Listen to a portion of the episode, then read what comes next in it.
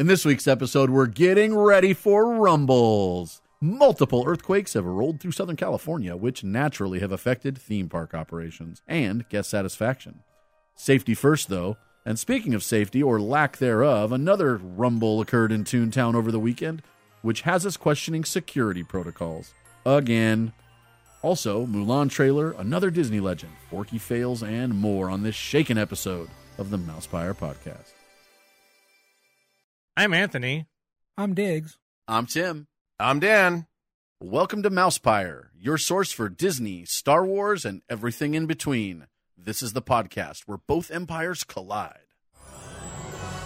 Ladies and gentlemen, boys and girls, welcome to the Mousepire podcast.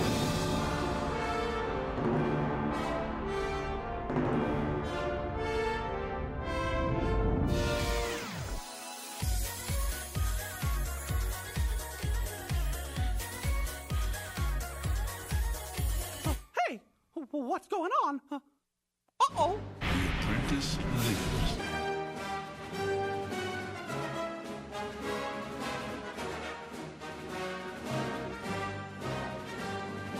What is this? You best start believing in ghost stories, Miss Turner. You're in one. Bring up me how to show up. You never had a friend like me. Some imagination, huh?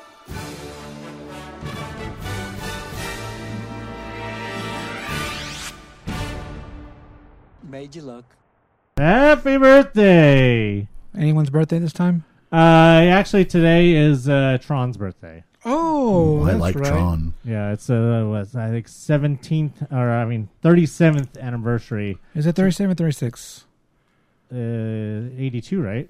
I don't remember. Seven plus two is nine, I believe. So yeah. Whoa, math. I, I know, right? We hey, we don't do math. on Yeah, this I, I thought I saw 36, so I I just don't know. was, I was wondering. it's thirty something. Yeah. So We're either not way- 30-something. Yeah. So yeah, today's Tron's birthday. I will say that the original Tron is an acquired taste, What? but uh, I can understand how some people might not like it just because of the style. However, Tron Legacy is something that just about everybody should like. But surprisingly, they don't. I don't get why. I don't know. Same people that don't like Tomorrowland, I guess. The movie Tomorrowland is amazing. That's I thought it was a a I'm about. fantastic film. But there's a lot, tons of people that hate that movie because they're they have no vision and they're stupid. I, I And if if there's somebody listening that feels that way, well, Can I ask you this about Tomorrowland? you're stupid. Do you think that if the movie had a different climax, that was uh, like they didn't arrive at the city and it was like dead or whatever, do you think that people would have liked it more? I'm just gonna say this real quick and then we can move on. Uh, you know, people are always talking about release the Snyder cut. I don't know if you know about that, but it's a For big- Tomorrowland? No, for uh, Justice League. Okay. Uh, release the Snyder cut is a big thing. Yeah. on the interwebs because there are all those DC fans out there that think there's some mystery uh, cut, uh, three and a half hour cut of Justice League That was turn- actually good. that was actually good. That turns it into some like uh, Oscar worthy movies like Lord of the Rings or something. Uh, but uh, I believe that there was a uh, version in Brad Bird's head Of of Tomorrowland. Tomorrowland that was a masterpiece. And I think he had that vision as far back as 2013 because some of the stuff that was on display at D23 in 2013 uh, promoting Tomorrowland two years before it came out was some mind blowing stuff Yeah. That they were talking about uh, with history and the whole uh, thing with the secret society. Yeah. and then they had all that uh, all that uh, viral marketing that they had online for it uh, and stuff like that. And then I think along the way, the the, the uh, studio got cold feet and told him uh, that he had to change it and that it had to not be so confusing and so uh, cerebral. Here's what I so I think he ended up with not the movie that he necessarily wanted.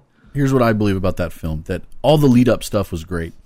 When I was a little disappointed is when they arrive to the planet or the dimension or whatever it's it's referred to as and no one's there except a skeleton crew and they're basically just watching the world about to come to an end. And end. I think a lot of it is the ending. it was dep it was depressing. Now I still and I think the a movie. lot of that is, I think, what he ended up having to change because a lot of uh, the stuff that we saw leading up to it implied otherwise. So So that's what for me. If they had arrived there, and the society was all still there, but there was a big problem that needed to be solved that only the girl and, and George Clooney together could solve. right, Not the world's coming to an end, but that secret society maybe is crumbling.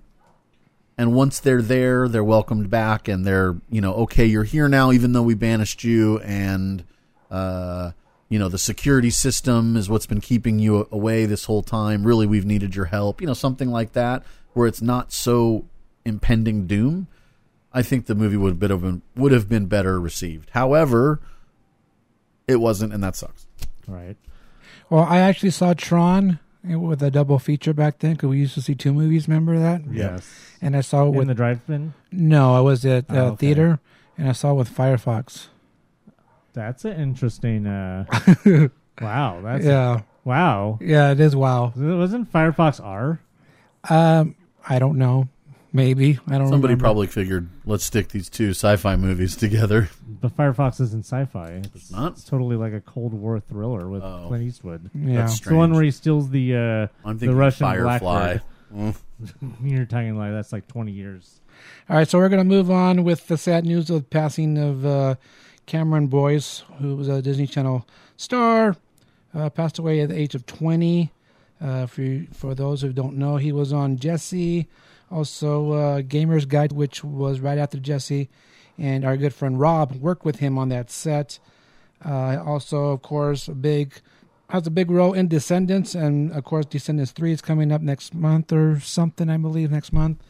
Uh, and It's his uh, final piece. that I don't know. I'm not sure if he did anything else after Being that. a TV actor, he might have other things here and there that might still pop up. Who knows? Depends on how active he was. um, also, he was in Grown Ups and Grown Ups Two. So, real quick about Descendants Three, Cameron actually he wanted to leave the Disney, you know, company. How you know everyone like Hannah Montana or what's her name, Miley Cyrus leaves Disney to do their own things.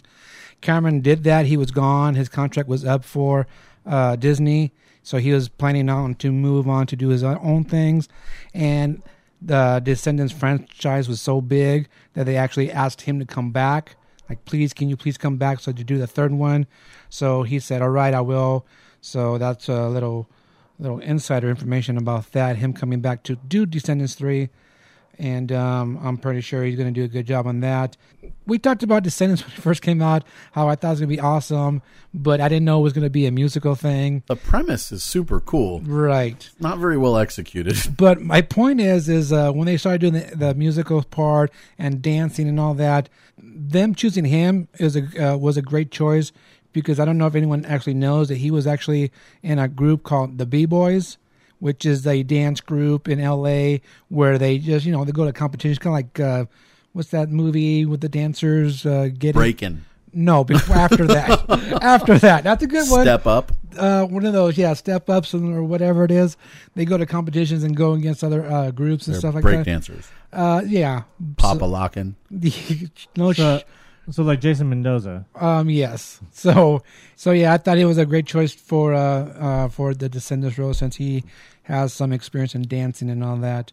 But uh, as far as we've been we uh, been told in the media and press is that he had a uh, seizure at night and died from that, and uh, the reports Uh, saying that apparently, he had a history of uh, medical. yeah, it- No one's saying what, which makes leads me to believe that it was actually some drug related thing, and that's just the information. But I'm not saying no. I know that's true. That's just No, they literally said that he had a seizure from an ongoing medical condition for which he was being treated. That's the exact quote. Apparently, real fast, he was set to appear as a series regular in HBO's new show, Mrs. Fletcher. Oh, and a spinoff of the film American Satan called Paradise City. Mm. A TV spinoff about rock stars navigating the music industry. American Satan is. uh I watched that movie. Apparently, it was he was supposed to be in a spinoff of that movie. Uh, a lot of uh, his uh, co-stars and, of course, uh, close friends, you know, tweet out a lot of things. Uh, I'm just going to read one of them. is from uh, Adam Sandler, who said, "Too young, too sweet, too funny, just the nicest, most talented, and most decent kid around. Love that kid. Cares so much about his family. Cares so much about the world Thank you, Cameron, for all you gave to us. So much more on the way. All our hearts are broken, thinking of your amazing family and sending our deepest condolences. All right, so we're just going to go ahead and uh, move on with the rest of the podcast. And um, I don't know if you guys felt it, but there's like an earthquake, like on uh, well Friday, and it, it like it, it like shook everything around.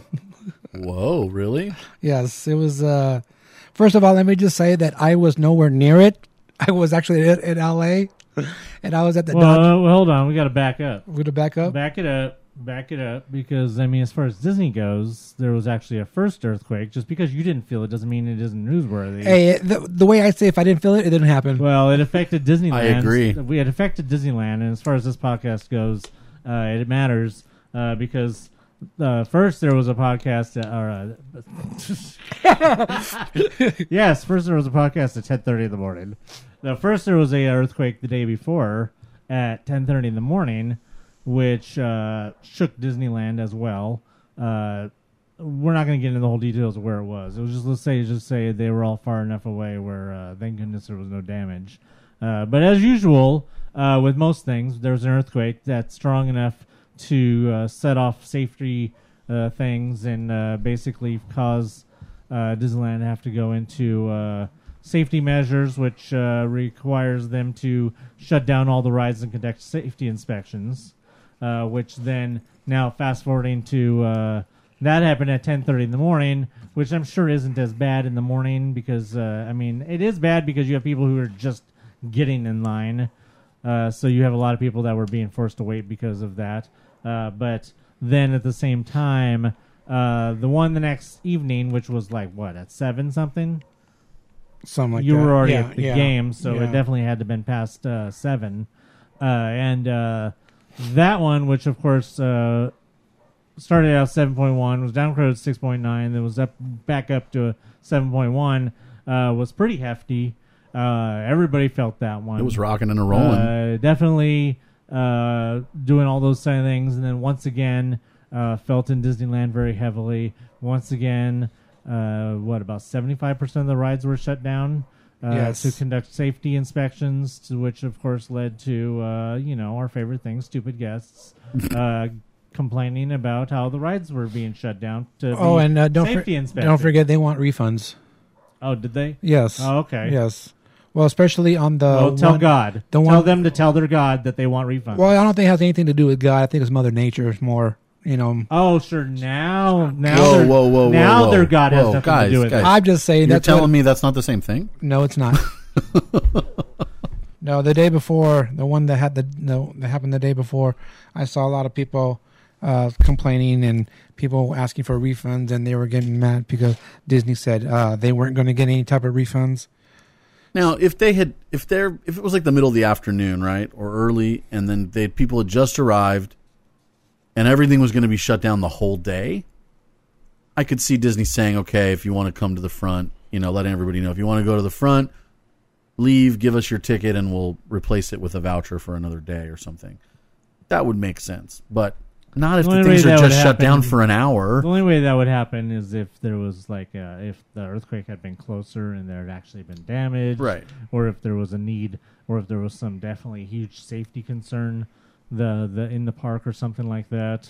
Uh, you know, I mean, it's not like a fight broke out or anything. Generally, oh these- wait, we're not there yet. We're not there yet. Generally, these uh, earthquake inspections, like within an hour, everything's up and running. Well, yeah, I mean, they just have to send somebody who's qualified to walk through the ride and make sure, especially stuff like uh, Space Mountain, Right. any of the roller coasters, you have to make sure that no cracks happen. I mean, I'm sure there's certain stress points they look for and stuff. Like, like if I said, it's there, I'm it's sure going to be they there have first. somebody that, unlike security, I'm sure they actually have somebody who's trained to do their job, uh, looking at all these things to make sure that everything's safe. And then once they give the okay, then they just uh, open the ride back up. Um, it wasn't that big of a deal. It wasn't it any more of a big deal than that time the lights went out, and yet people still wanted refunds then too. Remember when the power went out? Yeah. It's basically the same thing. They both caused, uh, you know, rides to shut down. They both have to be inspected. That's how it goes. How do they keep things dry under the dome? I don't know. Now people don't understand that uh, it will take time to inspect the rides. There's not like a ride inspector at every single ride. They have to go through you know one ride to the next. I know. I'm sure haven't- they have several people on property. Like you know, the fire Yeah, but- department can do some of the smaller It's like, ones. dude, haven't you The played Roller building Coaster is- Tycoon? I have roller coaster. Are you a tycoon? Yes, Nice. Oh, nice park. So yeah, I mean, people don't understand that. I get the point that hey, you know what? They don't have one person at each ride at one time who can inspect. They have to wait for them to get there and check everything. And you get to name your time. theme park in that game, right? Is yours squirrel. called is yours called Diggyland? It's called Dixieland. Digsyland. Yeah, I figured it was something like that. I didn't give it the name. It was oh. I think it was Kevin Connor. So yeah, people complain about everything, but you know, hey, that's the way it goes. That's how people are. They just want you know something for nothing. and they're chicks for free. Oh, Hey, so you know what ha- wasn't handled efficiently according to uh, most of our opinions, and those of us that uh, those people that think it was handled efficiently, well, you're just wrong, yes. and you know nothing about theme parks. So yeah, uh, if you haven't heard by now about the fight in Toontown, well, then probably You're not online. you're not online or you've been living under a rock. Because I mean, even well, I mean, uh, Even randoms that don't go to Disneyland much have been right. well, I I've mean, seen this even one. even Tim knows about it. the end of this la- past week, uh, there was a uh, altercation in uh, Toontown involving uh, apparently all members of the same family because that's how loving this their family is. uh, that they just want to fight each other. Uh, I don't know what it I- was about. Something to do with some, and I don't know, but uh, yeah. Uh, basically, the uh, the um, the big takeaway. Well, no, uh, number one, uh, this is like super bad publicity for Disneyland. Uh, on top of everything that's going on with the uh, park not being crowded, I guess. Uh, then they get this. This is really, uh, but uh, I think the main thing, the main thing to talk about here is, uh, well, you know, one of our favorite subjects. Security. Yep. Um, I mean, anybody that I've seen commenting that knows about law enforcement, security, how long things take, has basically applauded them for showing up in three minutes. That three minutes is a short amount of time for them to show up. I'm just doing both sides here. That's Of what I've read from a lot of people. good well, people on both sides. they should have people in every land. I will say that. However, if they're coming from outside the land, three minutes is is quick. Although a lot can happen in three minutes, uh, from what we've seen. Right. Oh, are you done? Well, I'm, I mean, usually conversations go both ways. I don't know. Uh, I just, I just, I 100% disagree. I just, uh, you know, those people uh, say that they, they just want to have a, you know, just like always, uh, people always want to, you know, kiss security's ass or just like uh, come to security's defense for some reason. I don't know why people insist on doing that. Uh, security doesn't deserve it 100%. Uh, There is a there female was a, guard in there the was a thing. you complete can see her there was a nothing. complete breakdown of everything uh, when it came to this uh, this um, I'm going to say right now that uh, this is basically the last straw for uh, security for me. I think they've just 100% just I mean I've already hated security with a passion for uh, I don't know how many years now uh, but this is just 100% uh, proves to me that they just don't know what the hell they're doing uh, that their security are improperly trained uh, I would even venture to say that I have received more security training than these people ha- probably have. Uh, Disney needs to start requiring guard cards. That's all there is to it. You have to, if they if they're not already requiring guard cards for uh, security at Disneyland, they need to because uh, these people are clearly haven't gone through security any kind of security uh, proper security training. Uh, I mean, I I went I went through guard card training back in uh, like '97. Uh, and then I've also had uh, loss prevention, uh, hands-on loss prevention training. So, and I worked in hands-on loss prevention. I know what it's like to deal with these kind of situations. I mean, you're, you're not, uh, regardless they have a guard card or not, they're not supposed to put their hands on anybody, but there's a way to deal with a situation like that by being physical. You know, you have to be imposing. I mean, you can put your arms out, keep them from walking past you to where they have to assault you, know, where you have to defend your. Basically, you know, I'm not saying to, pro, they, to provoke the person, but that guy in the red shirt's running back and forth. I mean, he could have just started socking all sorts of. Yeah, I'm going to get to that in a second. I just want to finish the thought of uh, uh, it's it's clear from this video. I've I never knew for sure whether Disneyland security was hands on or not. Uh, this video either 100% proves that uh, they are not, or 100% proves that none of those people uh, had the balls to put their money where their mouth is and do something about it. a couple of the guests did, but not the security uh, guards.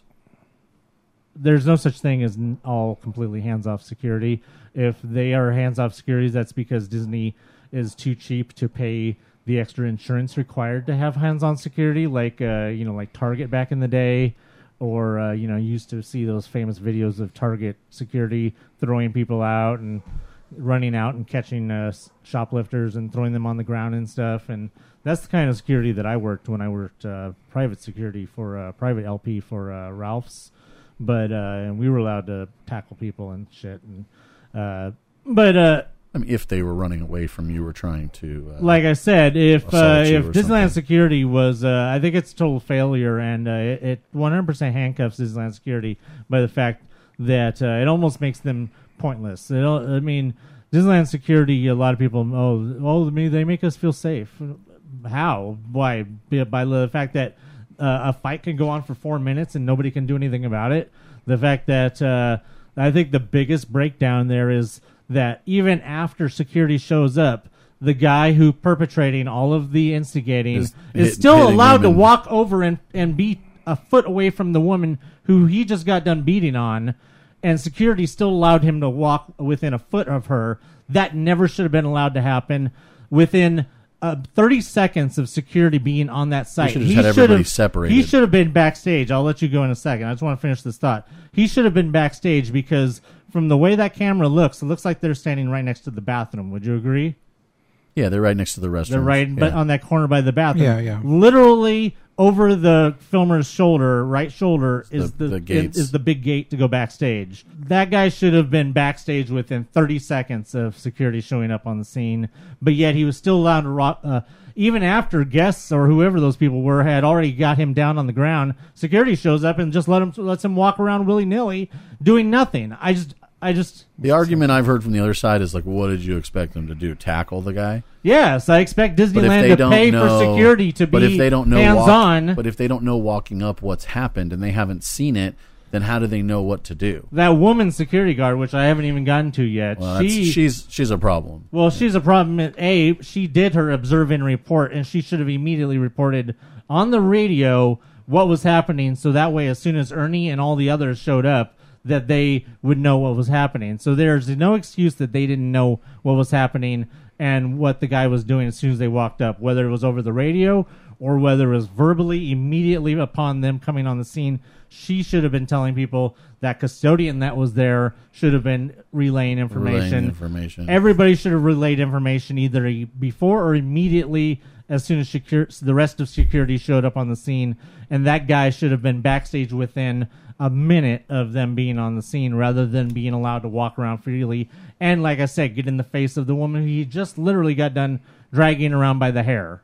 Now on uh, Instagram, we have a comment, and this uh, from this uh, one of our followers saying, "Having worked for secure, Disney security, I can say even if a big, strong uh, officer uh, were there and went hands-on to subdue the aggressor, the Walt Disney Company would fire the security officer on the spot because that is company policy.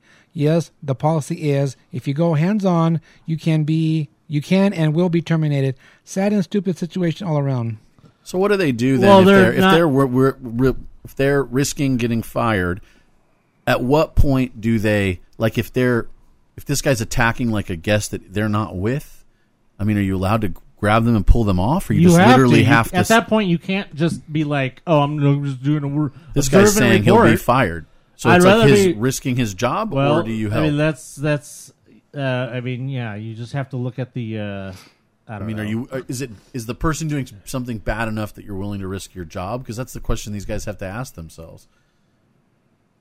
It's literally their job, though. I mean, that's their job is to protect the guests. You think a guy like Ernie that's been there for 35 years or something's gonna? I think like, Ernie should be the first one to do it because he was a goddamn marine. He should well, know better. and he knows how. But again, he's risking his job. But then again, the point, or what I saw is, who did Ernie go up to first? A woman. yeah, exactly. That was He that went really- up to a woman. Yeah, that he didn't go up to the guy. He went up to a woman. Ernie's not going to do anything with that situation. He's not going to diffuse nothing. That's what I'm saying. It's I don't think any of these guys are going to do I mean, unless, especially if they got people standing around with cameras. I mean, the point is, is the guy saying that if that if they put their hands on anybody, that they're going to be fired. That, like I said, that just one hundred percent proves that Disneyland is a hands-off company. Which, like I said, I've s- I've wondered for years whether they were hands-off, and now I know one hundred percent that Disney is too cheap to pay the insurance required to be a hands-on security company. And once again, like I said, they need to re- reevaluate, or uh, well, I don't know, probably not, since they have so-called quote unquote security experts who know nothing about theme park security, but uh, they seem to want to blow their mouths off talking about how they agree with how Disneyland handled everything. So, I mean, everything's about safety. Do you really think that uh, allowing that that fr- fracas to go on for four minutes was in the best interest of uh, guest safety? I don't think so, especially with how much space that whole thing took up. Now I want to um, go what happened afterwards. Uh, of course, the family, all the members of the family, did not cooperate with the police, and they let them all go. The guy who's who was beating up all the women and and throwing punches, he should have been locked up. But I think that the fact that he didn't get locked up is Disney's fault. The reason is because when you have a situation like that and you finally get Disney personnel, cast members on the scene, the first thing they want to do is get the situation backstage. They want to clear everybody, all the guests away, and don't because they don't want the guests to be seeing this, even though they've seen it for four minutes. Then what happens is that you don't get a guest saying, "Well, this is what I saw. This is what I saw. This is what I saw." If you had all all the guests saying, "This guy was hitting this woman and this woman and this woman," then he would be locked up and he would be in jail no matter what, no matter if the family members cooperated or not. And the other guy in the white shirt was hit, uh, white shirt or black shirt, the shorter one that he was fighting with in the beginning. He hit a woman too. He hit like I, I think out of retaliation. He was like, "Oh, I can't reach you. I'm hit your girlfriend." But then my point is, if they would have let the guests say, "This is what I saw" to the police, yeah. they would have been all locked up. Well, there's and that's the result though is that the police once they realized or found out that there was a video, now the police have the video and they're gonna seek out these people because I think they saying, got their info. They just should have let guests saying, "Hey, you know, this is what I saw." Well, you're completely right in saying that that was uh, probably 100% Disneyland's fault. Right, Because right. uh, security should have been the one getting statements from uh, guests who were, uh, particularly, they should have said, oh, look, I see a guy over there filming. Let me go get his statement, get these people's statement. well, Dan the mailman's joined us. Finally, We caught him up. yeah, wasn't hard. So, what's your thoughts? Right. Yeah, Uh, well, I know firsthand from again somebody who works there that there were plainclothes security in the video. That they're there. People that were recognizing, like, oh, I know who that is. There's people in there that are From the beginning, or did they show up From- with Ernie and everybody else? from the beginning See, so who were there, plainclothes, who again See, are, are I've been instructed w- not supposed to touch anybody. I've been wondering if there were plain clothes There there, were. from the beginning, Yes. and I wondered why they didn't do anything. Right. Because I understand that they're undercover. and they but- can't blow that cover because they work other See, places under, bullshit. undercover Blow too. their they do loss prevention. And They've all They sorts blow of their stuff. cover my out. They've know done they that with me. Fuck their cover They, they've done that with me. They came up to me and said, "I'm uh, security," and blah blah blah blah. Um, so I mean, yeah. For what were you purpose? filming it? Wonder because it was very obvious that that was being filmed. Something Right. Like that, like you know. I, I'd I'm gonna, second I'm gonna, thoughts. I'm, you know what? Uh, screw their cover because I'm gonna, I'm gonna get to the point that I was gonna get to eventually, and that's that. Uh, like I said, as someone who has actually been through guard card training and who has been through uh, loss prevention and security training myself, uh, n- yes, everybody lo- uh, observe and report, observe and report. But you know what else? Uh, as Disneyland security, one of their biggest jobs should should be is diffusing and creating barriers. And everybody's like, well, they were creating barriers between the regular guests. No, they weren't because they regular weren't. guests were getting Yeah. into it See, because now what I- security was doing nothing. Hold on. Uh, the thing is that what security, even if you know the plainclothes security and the the the white woman who stood around there doing nothing, literally observing and reporting, probably maybe not even reporting. She was definitely observing, but she wasn't doing. The cast she member? wasn't doing jack shit. there was a No, the security white, the cast woman- member in- the white woman security Oh, okay, yeah, I did uh, see who showed up probably about a minute or 45 seconds in. Her, the the uh, the undercover, the the the custodian, anybody who was there should have done as best they could to try and get guests. The who were- custodian was. I- I custodian was putting himself in yeah, between. the guest, them. the I had wondered custodian if- was literally the only person there who was doing what he should have been doing. I have wondered if one of the one of the people who had just gotten involved in trying to separate was one of the plainclothes, just to be like uh, back up, back up, come on now, you know, because you're not really doing anything. You're really acting like uh, a plainclothes, just a, a somebody. But I can't get that confirmed because the person who told me that there was plainclothes there obviously didn't want to disclose that because I know who the person is. Right. So it was like, okay, no, that's fine. I understand that. Now, I know that- no, no, I know me Yeah. as a person. I would have been one of the ones that stepped in and be like, "Hey, man, come on, gotta calm down. Like it's okay, whatever's going on. Let's just let's just diffuse the situation. This isn't we're not here. No one's here for Yeah. this. Just try to settle down." You But would've then been- I you know would've guys, been a teacher. right? But I, I know guys too that would have choked him out. like that dude did. That like that one. Well, all that He he, let did him was, go was pretty grab him. quick. Uh, I know guys that would not have done that. They would've- who they would have would've held made him him there pass in a in a because I know plenty of guys who do um, jujitsu who would have been there and held him in a chokehold until police actually Like, got there or lights out Yeah, whatever. like you either are going to be here and chill, or I'm going to snap your neck. Yeah. one of the two. Because I mean, the biggest thing is, is that I think that uh, every cast member's number one priority, and uh, not only, like I said, not only have I been through security training. Obviously, I worked at Disneyland too, so I know what all that's about. Uh, every cast member's number one priority should be Disney sa- Disney cast safety. Well, that's what Disney told me in a tweet. and uh, which is what That uh, Everything safety about safety that- number one. Yeah. didn't happen because uh, not only was the get well, not only did that fight escalate about four times over four minutes, or actually only three minutes because the fighting was only over probably three minutes. Yeah. Uh, not only did that fight escalate about three or four times, uh, when if people would have stepped in from the very get go, it would have escalated before he ever hit the second woman. It could have been de-escalated by get by uh by the uh, the Boom. undercovers The gods have been angered. by the other security, by anybody who possibly getting in between the guests, getting in between that guy and the other people he's going after. Like I said, as soon as security showed up, he should have been backstage within 30 seconds. Yeah. Because backstage was literally right there. It- it is. It's it's the it's the doors. Literally there. right We- over the- We've talked about those doors. Tim's talked about. Li- those doors on the literally podcast. right over the shoulder of the guy who was filming Yeah. was the is the doors to backstage.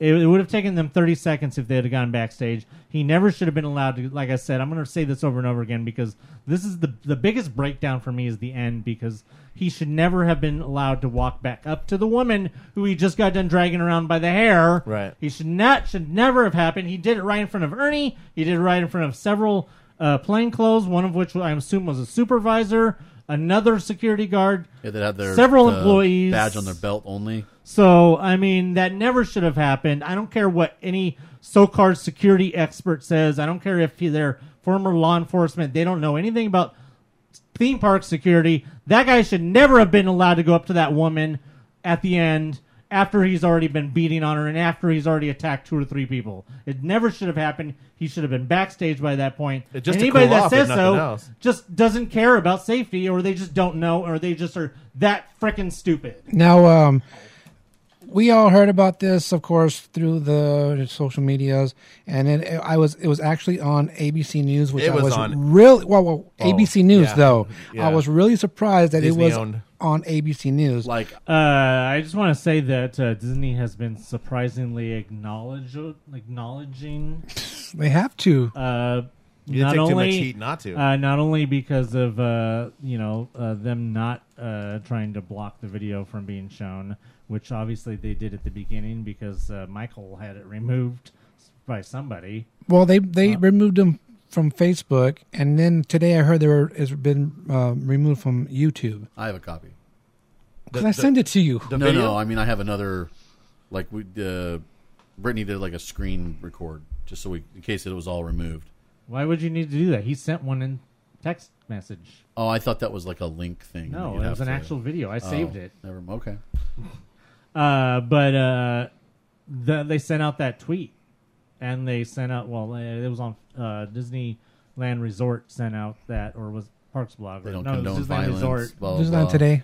I Oh, it's believe. Disneyland Today. One Disneyland. Today on Twitter and Facebook and stuff uh, sent out a uh, basically a whatever it was acknowledgement of Yeah. yeah. basically acknowledging what happened. Uh, which was surprising Wait, too. Hold on. So Which is they- surprising. they- Disney's pulled this from social media. Is that what, is that what They tried in the beginning, I think. Well, I know they took him down from Facebook because because Michael had it posted uh, that on the weekend, and uh, he, he had his was removed. Oh, was it? Yeah. Okay. Well, have they all been now just news reports? I yeah, haven't paid attention to Well, that. once it hits the news, there's like literally no There's stopping nothing they it. can do. oh yeah, that's well. I'm looking at it right now. They here. were probably hoping that they would take them all down before the news got a hold of it, but yeah, no such luck. I just want to say that as much as I would like that uh, this is actually going to mean anything, we all know it's not. Uh, Disneyland doesn't care. You guys were talking about the plainclothes Uh, security. You know, any any cast member lead with a radio can radio for plainclothes to like basically follow somebody that they Hey, deem okay, let's, let's suspicious. let's talk about that for just a second. Sure, yeah. Okay, so the custodian, do they have radios? Uh, not most of Leads them. do. Only the Only yeah, the leads? Yeah, the leads or Okay. managers. Okay, so what? The, and the CM definitely nothing, right? Well, you know, here you talked about there was plainclothes already there, but Yeah. they, but you know that you're the first person to acknowledge that that you know because you maybe know somebody. But, Yeah. uh, it makes sense if this family was that loud and boisterous and arguing from the front gate on their way in and throughout their day. It makes sense that some cast member at some point Would have. especially if they're dropping cuss words and you know their f bombs and stuff. A lot of good cast- did, though, if that happened. well, it, it didn't do any good. I'm just saying that Disney was aware, and it makes it almost worse. it makes it worse because if they if were somebody- aware of it. If cast members said, "Oh, these are you know radio security," That's like them We've got these people over was- here. They're not a problem now, but I think they could become a problem. They're really loud, and you know whatever.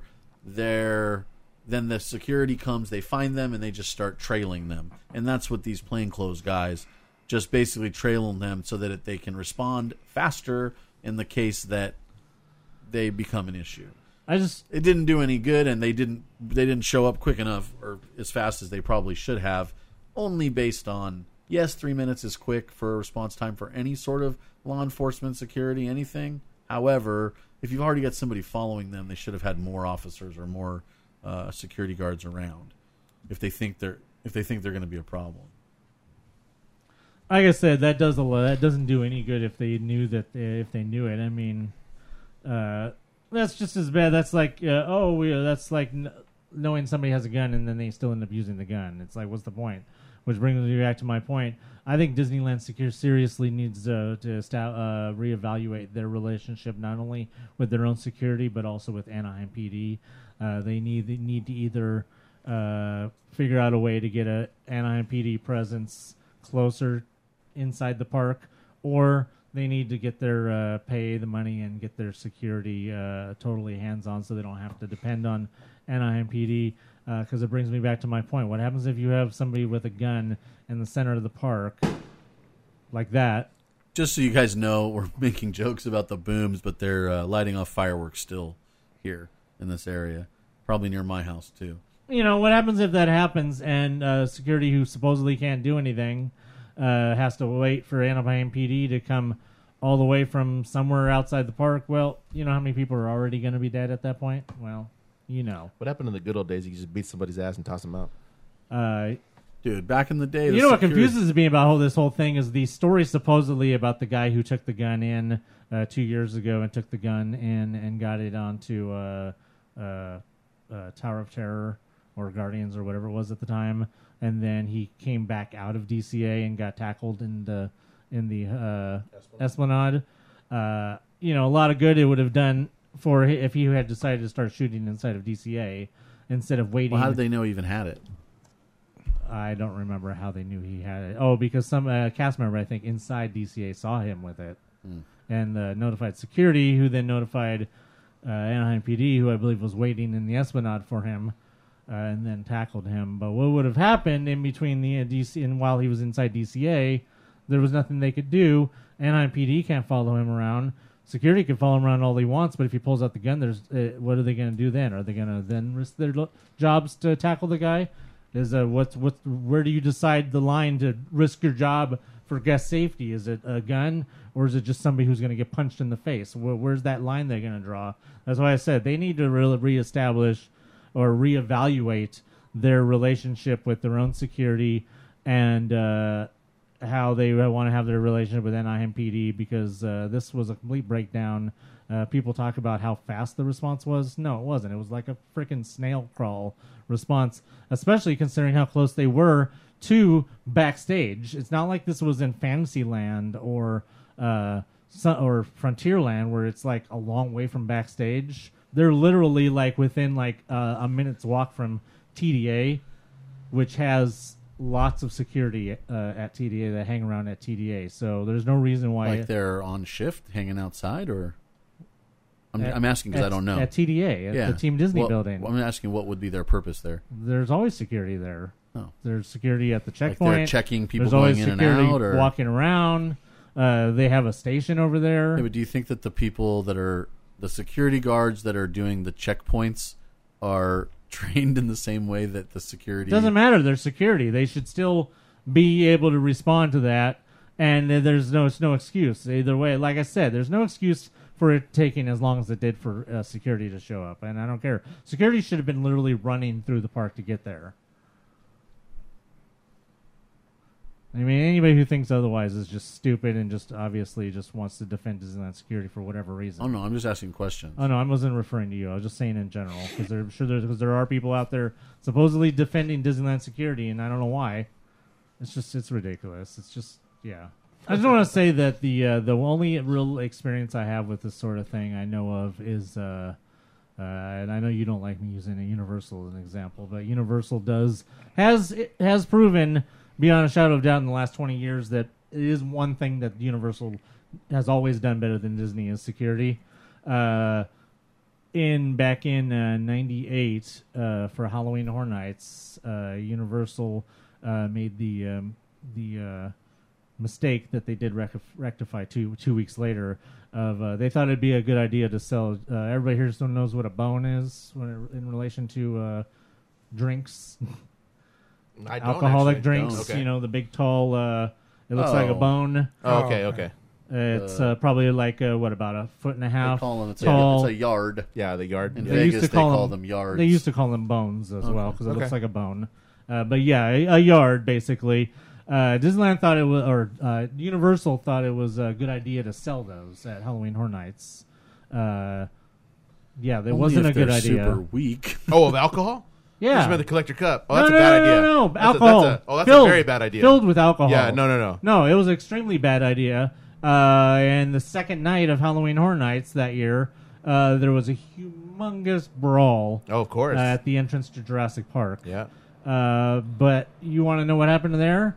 There was more people involved, but that fight was broken up within a minute and a half of it starting, uh, because this because even 20 years ago, uh, Universal security was way better than Disneyland security is now, and uh, as far as I know, Universal has never had any kind of incidents like that inside their park.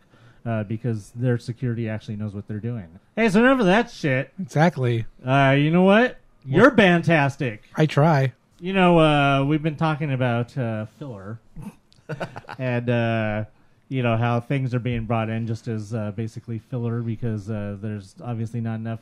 They moved things out of Disneyland because they thought they needed Disneyland cleared because it'd be so crowded because of Galaxy's Edge. Mhm. Well, now they're bringing needing to bring things back to Disneyland because uh, or hoping people will show up. They're bringing things back and they're uh, making things uh, Cheaper. I don't know how you could say this. Uh,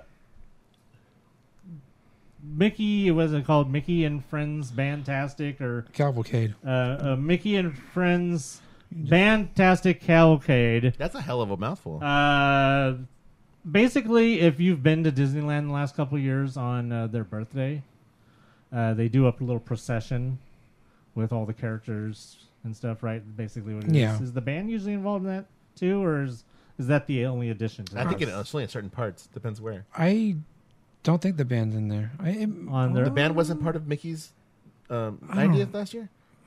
I don't remember. They stopped at the castle and did something. Well, I'm talking about Disneyland's birthday. we, we didn't see that, But but yeah. they stopped at the castle and they, they have certain spots that I think the band got involved. I don't. I don't. I don't remember. Anyways, uh, basically what they're doing is uh, the day after Disneyland's birthday, July 18th, which is a Thursday, because you know, Uh, let's start something on a Thursday. which is technically the the open to the public day for the birthday. We always say July seventeenth, but technically that was media day, and there was all these fake tickets, so that's why Oh, they right, celebrated. yes. The eighteenth was technically the first day it was supposed to be open to the public. Technically, yes. Uh, so starting July 18th uh, through August 1st, which just happens to be the day before the electrical parade comes back.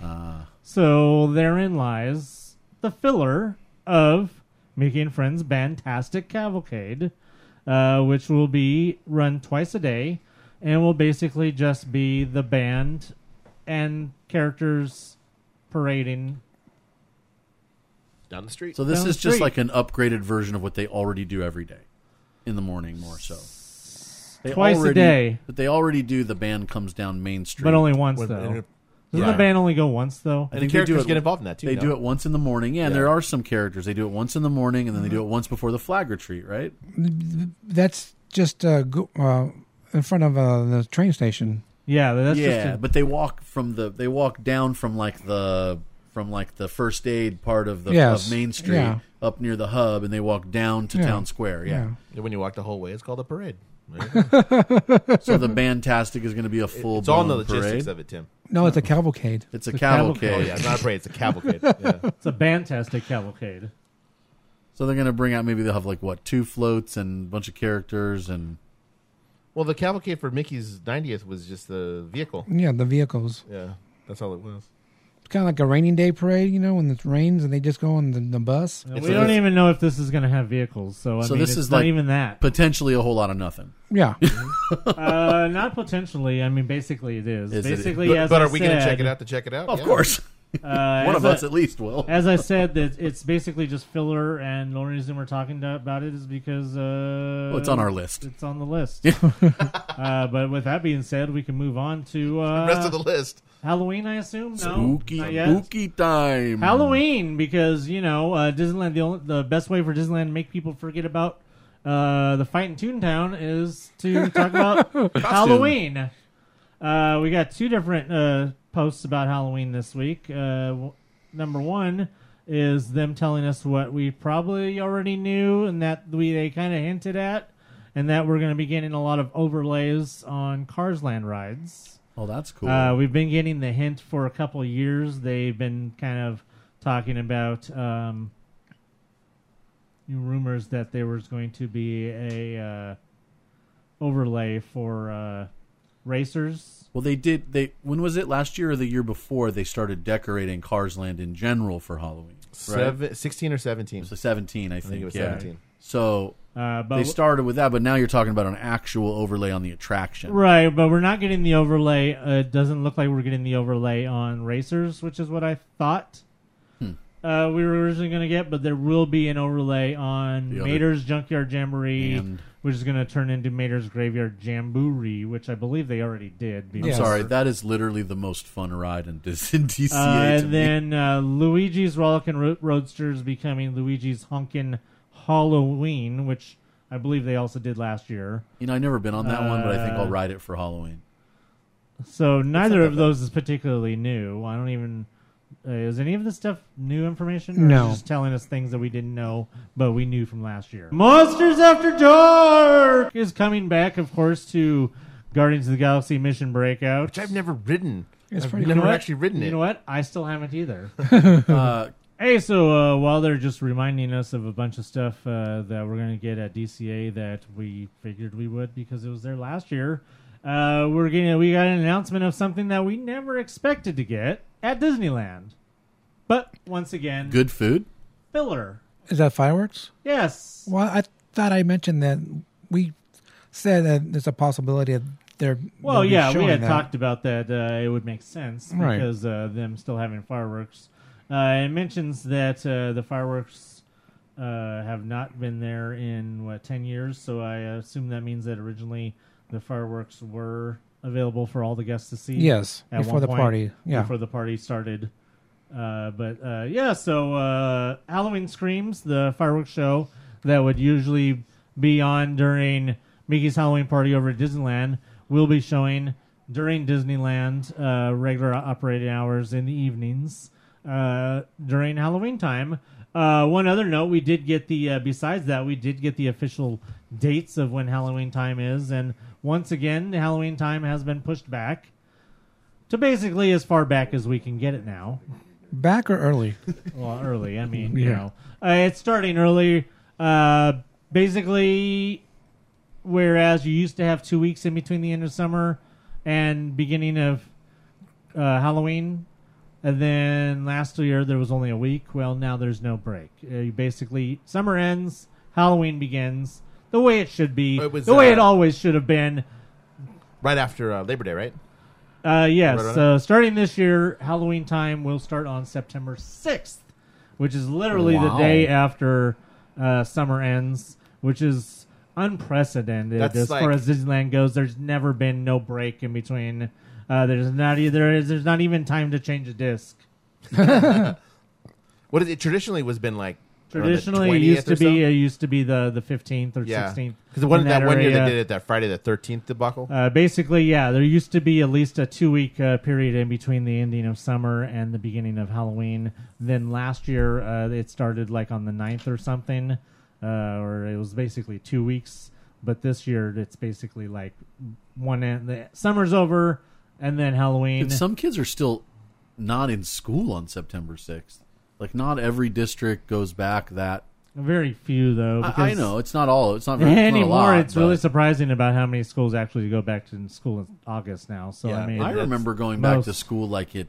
You know, it was like September third or fourth would be. You know, after Labor Day weekend, you got to go back to school. Y- you did, but I mean, some stuff has changed. It's still like that back yeah, east. well, I Yeah. It's it's instructional. It's instructional days. That's what you got to hit like these days. But uh, yeah, so it's of really interesting. Uh, so uh, you- basically, they can't push it back anymore, or they can't, you know, move it up anymore. Uh, so from this point on, for probably as l- many years as they want to do it, uh, we're just going to go straight from summer into Halloween. That's what the which stores is do, so. fine with me. so I mean, Basically, uh, it's basically what they've been doing in Florida. Because I believe Not So Scary Halloween starts like the last week in August, doesn't it, nowadays, or something like that? Maybe. So I mean, uh, and then uh, Halloween Horror Nights has been starting at Universal earlier and earlier. Uh, so I mean, it's inevit- inevitable that eventually Halloween's I listen, if they probably going to sell- break into August here eventually, but we'll see. if they can sell two or three more days of party tickets by moving it up or moving it back, technically, uh, why wouldn't they? Well, I mean, business, the right? the parties still don't start until midway through the month, but yeah, the party keeps moving back uh, a few days at a time. Uh, just as the price keeps going up, uh, you know, outrageously to the now $150 almost, basically, uh, if you want to go around Halloween, which is to me is outrageous and Dirty. ridiculous and very dirty. But uh, yeah, so fireworks. We get the fireworks. Uh, if anybody thought that uh, they were going to miss out on their uh, Halloween screams, well, you still get it. can't and we're still going to get the giant Mickey jack o' lantern and all of the usual decorations that we always got. so they're just going to play those fireworks as the general fireworks Yes. the whole way no, through. no, no, Oh. no, no, no. Oh, All right. Select match, yeah. Yeah, they're doing the Mickey's Mix Magic thing. okay. So they're gonna do Yeah. the projection show during certain nights, and then on probably weekends you'll get the fireworks with the projections. With all right, so cool. it's it's not the Halloween scream show. It is with, Yes. with projections only, and then some like night you'll have fireworks Ah, with it. Gotcha. I mean, my opinion, that's the best show they do. So in other words, the weekend. right for right now, at least. The Halloween show's always been my favorite, so it's cool that we'll get to see it without buying a ticket to a party because that's the only time.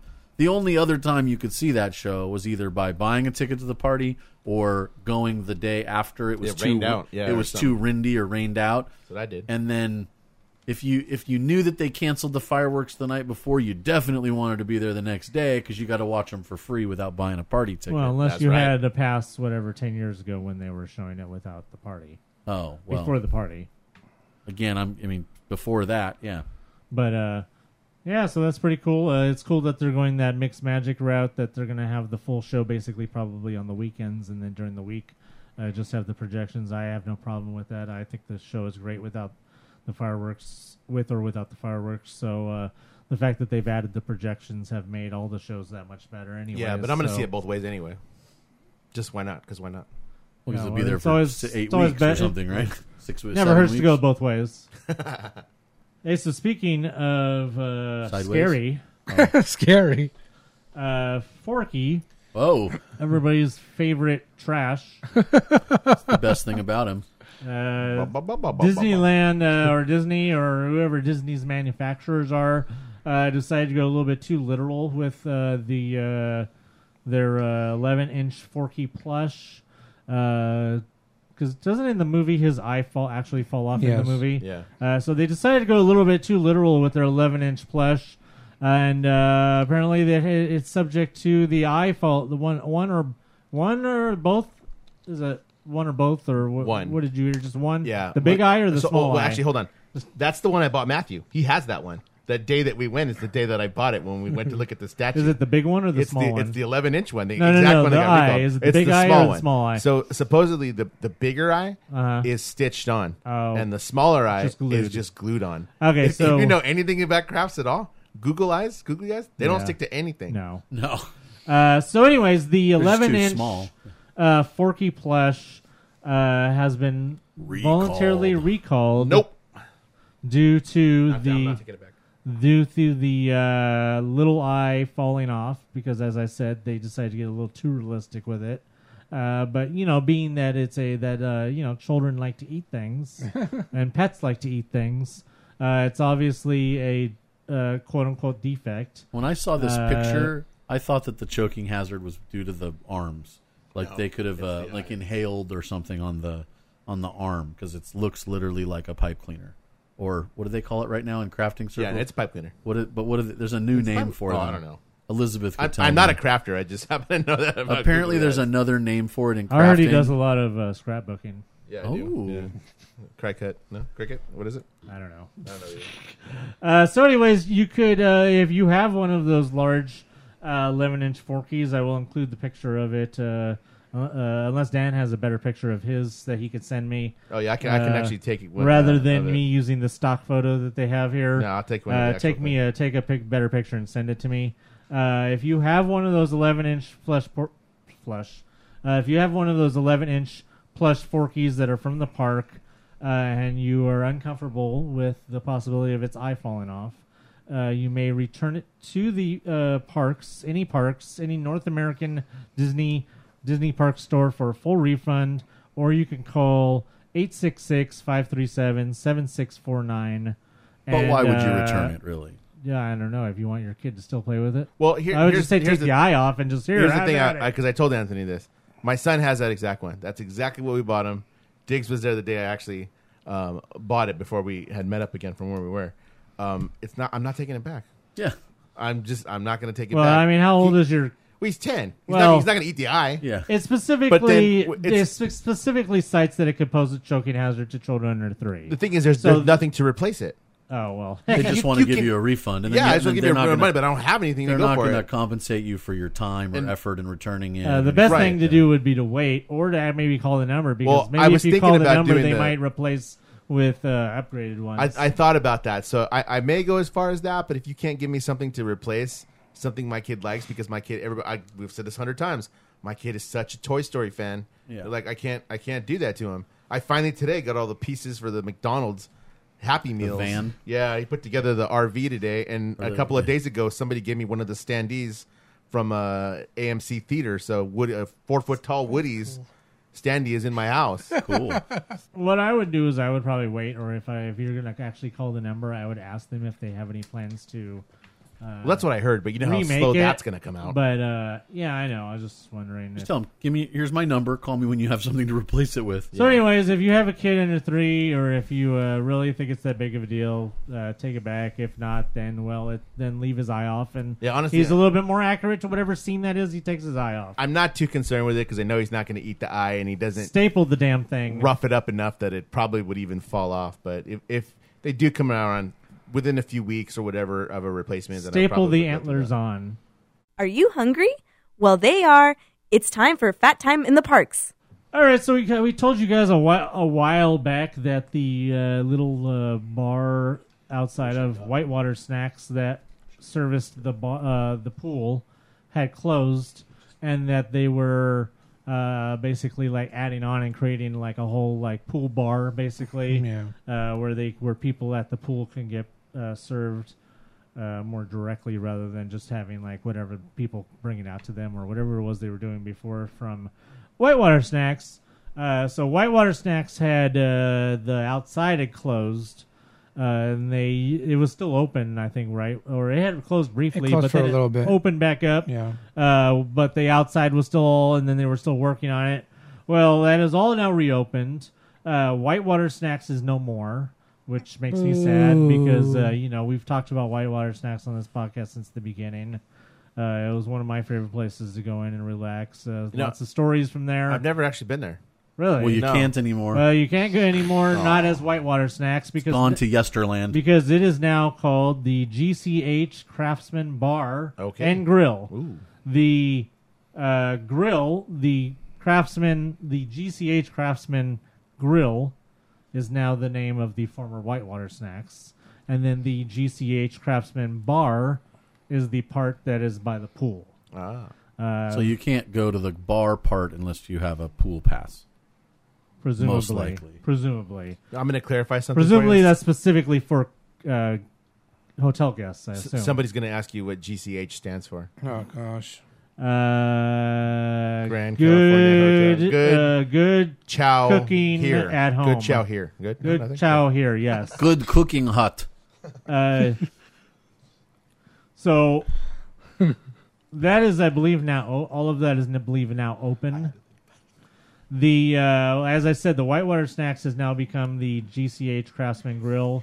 Uh, and just uh, jokes aside, obviously GCH stands for Grand Californian Hotel. I actually had to think about that for a second. Uh, and we'll- GCH. I had to think about it when I first saw the Yeah. post. I was like, "What the hell is GCH? Why are they getting trying to get all fancy?" yeah, it took me about 10 seconds. Uh, the new lounge area. Oh, uh, in response to something Tim said earlier, uh, Whitewater Snacks will be known as GCH Craftsman Grill and will continue serving its current menu. So everything that Whitewater Snacks was serving as Whitewater Snacks will continue to be served there, including presumably the nachos Nope, they- and the hot nope. dogs and all that stuff. No, they got rid of it only when you're there. Uh, now the new lounge area near the pool, as I said, will be called the GCH Craftsman Bar, and that will feature a brand new menu highlighting a variety variety of flavors that will leave your mouth watering.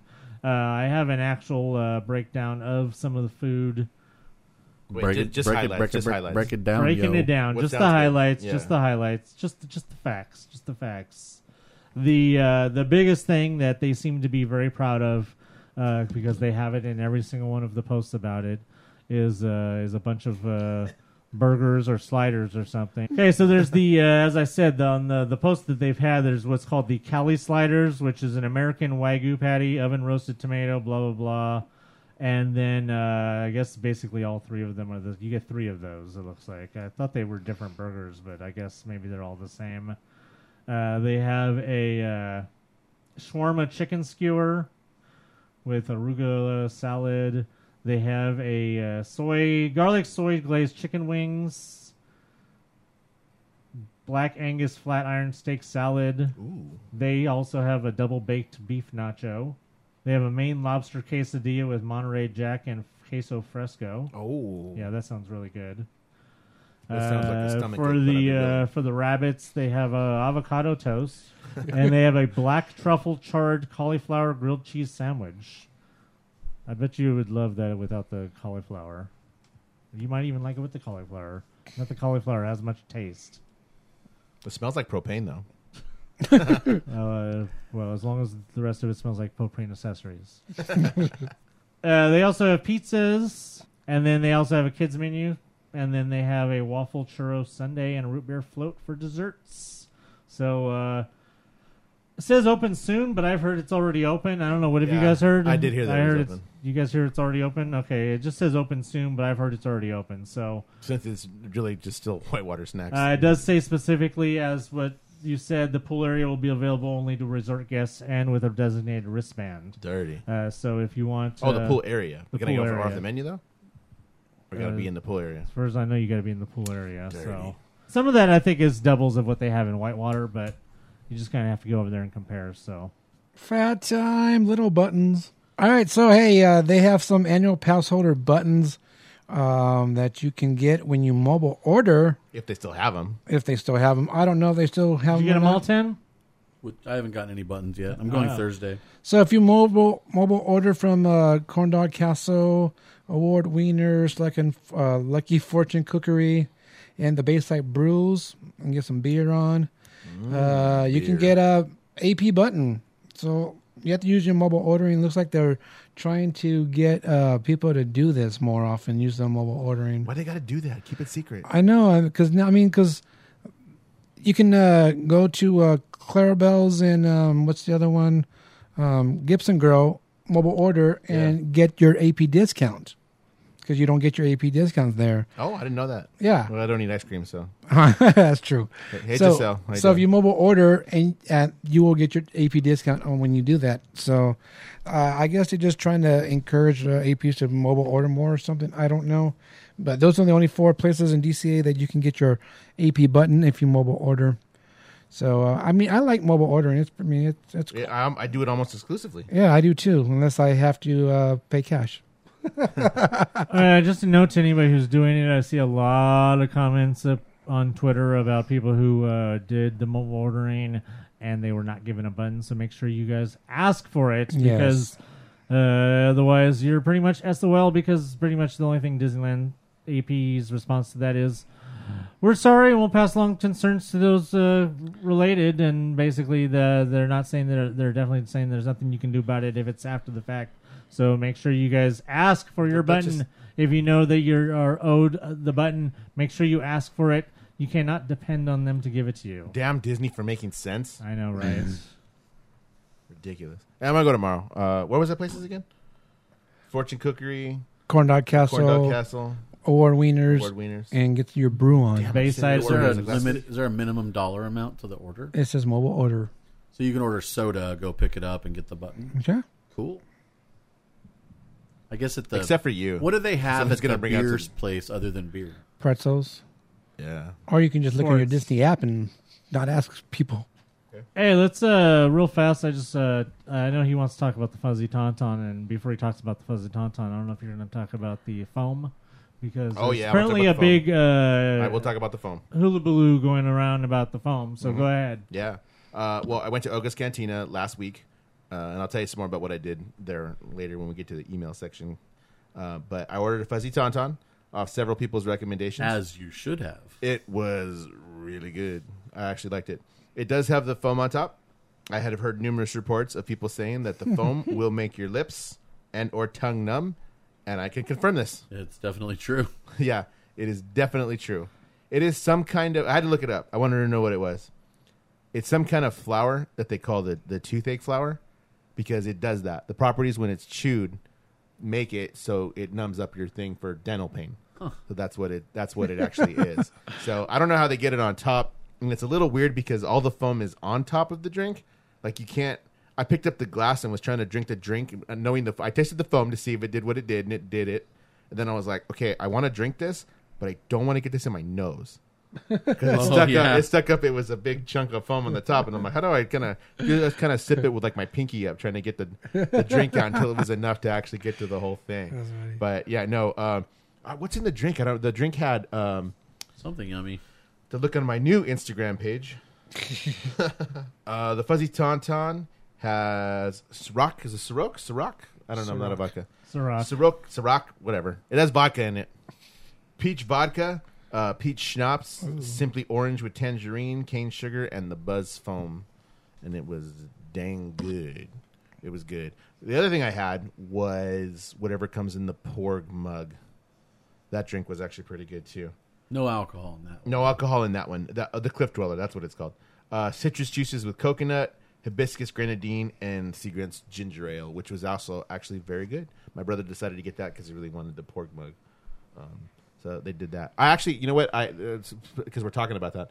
Um, I had a seat at a table Yeah. when I went. Yeah, they actually had, had me seated at a table. You just With- have to ask, basically. No, I just put in my reservation. It was I had a 10:45 p.m. reservation, and I went in. We got in after Was there like nobody in there? no, it was still pretty packed. Um, by the time we got in there, it took us about ten minutes to get in. It really wasn't that long. So you made, but you made a reservation. I made a reservation. I've heard that you can pretty much just walk up now. Not at all, no. man. No, the day that I went, the day before Fourth of July, I went to the third. it was completely. That's a holiday packed. week. That's It is, it is a holiday different. week. We'll, we'll see what it is. I actually had talked to Michael, asking him, "Hey, have you, had you had to make a reservation?" Because he's posted a couple of different times of him being there, and he's like, "I've had to make a reservation every time I went." So we'll see. I did have to make one. It was pretty busy.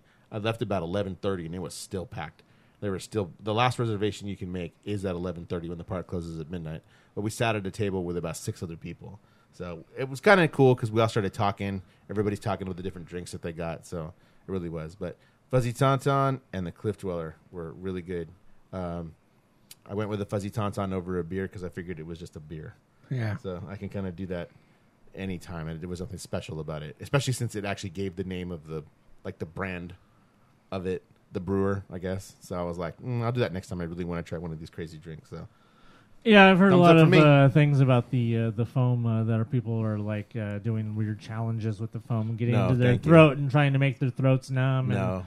weird things. And uh, I'm just like, I don't know if you can uh, do that whatever, because it's just- there. You'd have to suck the whole thing down like in one. Well, you know, people are weird. Uh, yeah, I guess so. I, it's not something I'd want to try just because it, it- you know what it was salty, like it, it had a definite salty Mm. taste to it. Like that would be kind of weird because you're sucking all that in and it's like man, you got a lot of salt in your throat. Pass on that one. Uh, the just a note that uh, the fuzzy tauntaun is an interesting one that I, I I like that one because that one is directly out of that one's a, has a made an appearance in two books so far. Uh, it was in the uh, second Thrawn novel when they visited Batuu, and then it was also in the uh, Pirate's Price uh, uh, Hondo book. Uh, made an appearance in there also. So that one's right out of the uh, Star Wars books. Uh, speaking of something not right out of the book, some interesting casting that has caused some uh, definitely some conversations. I like it. I have no problem with it. Uh, but of course, you know, people. There's always somebody that's going to have a problem, and that is uh, Little Mermaid. Ariel has been cast. The by Halle Bailey of the group Chloe and Halle. I believe that's the name of the group. I don't even know who they are. Uh, apparently, there's some group. Uh, people say that they're really good. Uh, that she has a really good singing voice, and that uh, she was definitely uh, cast on the merits of her great singing. Uh, it seems like fine casting me. I'm okay with it. Uh, one of the, the funniest things about that was that uh, somehow or another uh, that uh, her name is Halle Bailey, but somehow or another Halle Berry Yes. got to trending because people don't know how to read. You know what? uh, That as happened usual. to me. The mind automatically goes to Halle Berry, even though I saw it. I'm At like, first that's not glance, Halle yeah, Berry. I did too. Yeah. So uh, because of people's at first glance uh, reactions, it got uh, Halle Berry was actually trending for a little while. Uh, but uh, once then people finally got their bearings and they realized, oh no, it's not the older person; it's the one who's actually aged appropriately. Uh, I believe she's twenty or something like that. Yeah, it sounds about right. Uh, but uh, yeah, so it should be fine. Uh, I mean, uh, she she has definitely has the singing voice, so uh, we'll just have to see how that goes. Uh, we also got a couple of other Little Mermaid castings, like within a couple days of that, uh, for Scuttle and for Flounder. Uh, Jacob Tremblay, who is a young uh, actor, I don't really know what he's from. I know he's coming up in uh, uh, the Stephen King's Doctor Sleep movie, but I don't know of any him from anything else. But uh, he is a young actor who will be playing. Yeah, Jacob Tremblay is going to be playing Flounder, and then actress Awkwafina is going to be playing Scuttle. Awkwafina? Yes, the the Asian The water? uh, com- comedian Uh, actress. is that- is uh, that right? Yeah, that's Apparently. that's how it's pronounced. Okay. This is how you spell it. Oh, okay. Yeah, no, I totally thought water. Okay. Uh, I believe she's a she's a comedian. Uh, she's been in uh, a few movies already. Uh, I believe she was in the Crazy uh, Rich Asians. Yeah, I believe she was in that. If not, then she was definitely been in something else. Uh, she's also going to be in uh, the upcoming uh, Dark Crystal uh, series on Netflix. Uh, she was just announced to be in that. Uh, she's also going to be in the uh, Jumanji sequel, uh, but she is going to be doing the voice of Scuttle, uh, and that should be very funny because, like I said, she's a very funny actress. Uh, as opposed to as a in relation to the uh, Melissa McCarthy as Ursula announcement that is not been made official, as opposed to the other three which have been made official. Uh, that is merely a rumor. Uh, we don't know Maybe they'll still cast a drag queen. uh, what's going to happen with that yet. I'm sure there will make an announcement shortly. Well, my wife was telling me they were talking about it on The View, Yes, which is Disney owned, no? that's ABC. Yeah. Yeah, mm, just was just saying. Because she had asked me if I'd heard about it, and I'm like, I told her, as far as I know, that's just a rumor. I've seen some YouTube stuff, but of of like from TV shows where they were talking about it and how you know they're applauding the girl and blah blah blah, but that like there's been a lot of backlash. Yeah, there's been a lot of backlash against Melissa McCarthy. No, not against no against No, the I'm- Ariel. Oh, yeah, I don't care about that, but there's been backlash against Melissa McCarthy too. I don't care about that either. I don't. I don't care either, but it's like okay. She's not purple, so I mean, uh, Yeah, no, I mean, I'm sure they uh, make my- her I got my my band is in on the uh, the people, uh, you know, Guy Fieri all the way. For for you saw uh, that? Did you see that? have you seen all the memes that say like, Yeah. hold on, hear me out," or something with a picture of somebody else? Uh, also, the uh, the uh, the fan casting of uh, Jesse L. Martin as uh, King Triton. I'm all in for that. Also, I saw a meme of uh, Terry Crews as uh, Yep. Triton. That, that was pretty funny. the discussion that I've that I've heard in regards to the casting is that you've got the team of people that are saying, "Yeah, awesome, she's going to be great," and then you've got a team of people that are saying, "Well," then you got a team of racists, and then in addition to that group, you've got another team of people saying, "Hey, I don't mind if she's black. I just don't think that she fits the character, and that if if the so the blacks trying to, are the so the racists pretending to not be racist. Uh, that's what they said about Michael Keaton as Batman. Man, look how that worked out. Exactly. you know, I can understand that every Disney princess people identify with. I, I identify with the uh, the kid from Treasure Planet. That's who I identify with. Um, no, but a lot of these little girls they identify with the princess that they think looks like her them, and you know these redheaded girls. They're growing up their whole lives, and they're I'm Ariel, I'm Ariel, right? And then all of a sudden, Why can't they be Pippi Longstocking? Well, 'Cause I no one guess knows they who that could is, have because dude. no one knows who that is anymore, though. They could though. I mean, if I guess if the four year olds do uh, you know seventies research, nonetheless, I can understand the I don't call it hate, but they're disappointed that the character will not be somebody they can personally identify with anymore. Good people on both sides, right? I think the Zendaya should have gotten the role. So does that mean that I'm a racist? old. Does that mean that I'm a racist? Because I've been called racist in the groups. I don't know how many times all week for saying I don't particularly care for that girl. I have seen her in Grownish. I don't particularly care for her. I think Zendaya would have done a better job. I Zendaya already has something she's doing. Two things, in fact. perhaps that's. I'm just telling you my Uh, opinion. I would have wouldn't have minded her, but I think number one, I think she's too tall. Oh, that's possible. She looks too tall. Uh, if you look at her in Spider Man or in anything else, uh, we've seen her in real life. She is pretty Uh, tall because she she's almost pretty as tall, tall. as uh, Tom Holland. Yeah, Yeah. she's uh, very tall, and I think that Ariel is a character that shouldn't be tall. Now, if we would have been able to take a picture with her, we would have referred to her as our friend. Yes. Yes. But uh, Kadeem Hardison is our friend. Yeah, Kadeem Hardison is our friend. That's Dwayne Wayne though. That's cool. Yeah. That's- Uh, the uh, but yeah, the Zendaya would have been great, but no, I think she's too tall. And number one, and number two, she has things going on already. Uh, she has a series now that she's doing, uh, you know, on HBO. Uh, but uh, so I'm sure she's busy with that. Uh, she's a very busy woman. That's why she had to quit doing, you know, Disney shows. So no, I think they got they got the the who they thought was the best person for the role. And uh, hater haters be damned. No, I'm just wondering Uh, what what but- do you think their thought process behind making a major shift like that is? I don't, I don't think that it was even mattered to them. I think they just uh, got the the best person for the role as far as voice and uh, age and uh, whatever else that they were looking for. Uh, whoever the the director is, that's what they wanted, and uh, I think they got it. And I So think it's just a directorial I think they're choice? going for a. Yes. I think they're well. Everything should be a dir- is a director. the director said himself that this is the perf- was the she was the perfect uh, person that auditioned, and he just went off. but the it obviously best certainly certainly helps to uh, have a diverse cast, uh, which is obviously proven by that now that the between uh, between uh, Halle Bailey and uh, Awkwafina, you have already two uh, uh, you know diverse uh, cast members uh, on the project.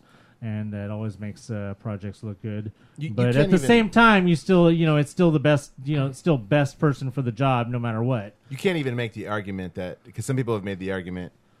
Oh well, this one's okay because it's a it's a number one, it's a fictional character. Number two, Well, it's everything is okay because it's they're all under fiction it's under the sea. You don't know what you know anybody would look like, but you can't even make that argument about any kind of movie that would take place in a certain country. No, I mean, yeah, I've seen people making the argument. Well, they should, she, there sure shouldn't be anybody dark under the sea because it, uh, everybody would be white under the sea. They'd be translucent. Or uh, there shouldn't be any. Uh, there, all wor- our mermaids should be white. Uh, to which I direct them back to uh, Not I- white, translucent. I believe not only the Little Mermaid movie itself, but definitely for sure the Little Mermaid animated series in which there was. Oh, yeah, that was- a yeah. uh, a uh, Black I believe a black mermaid. in the original Hans Christian Andersen, there's text that des- described the translucent nature of the mermaid's skin and how they were all pale and such.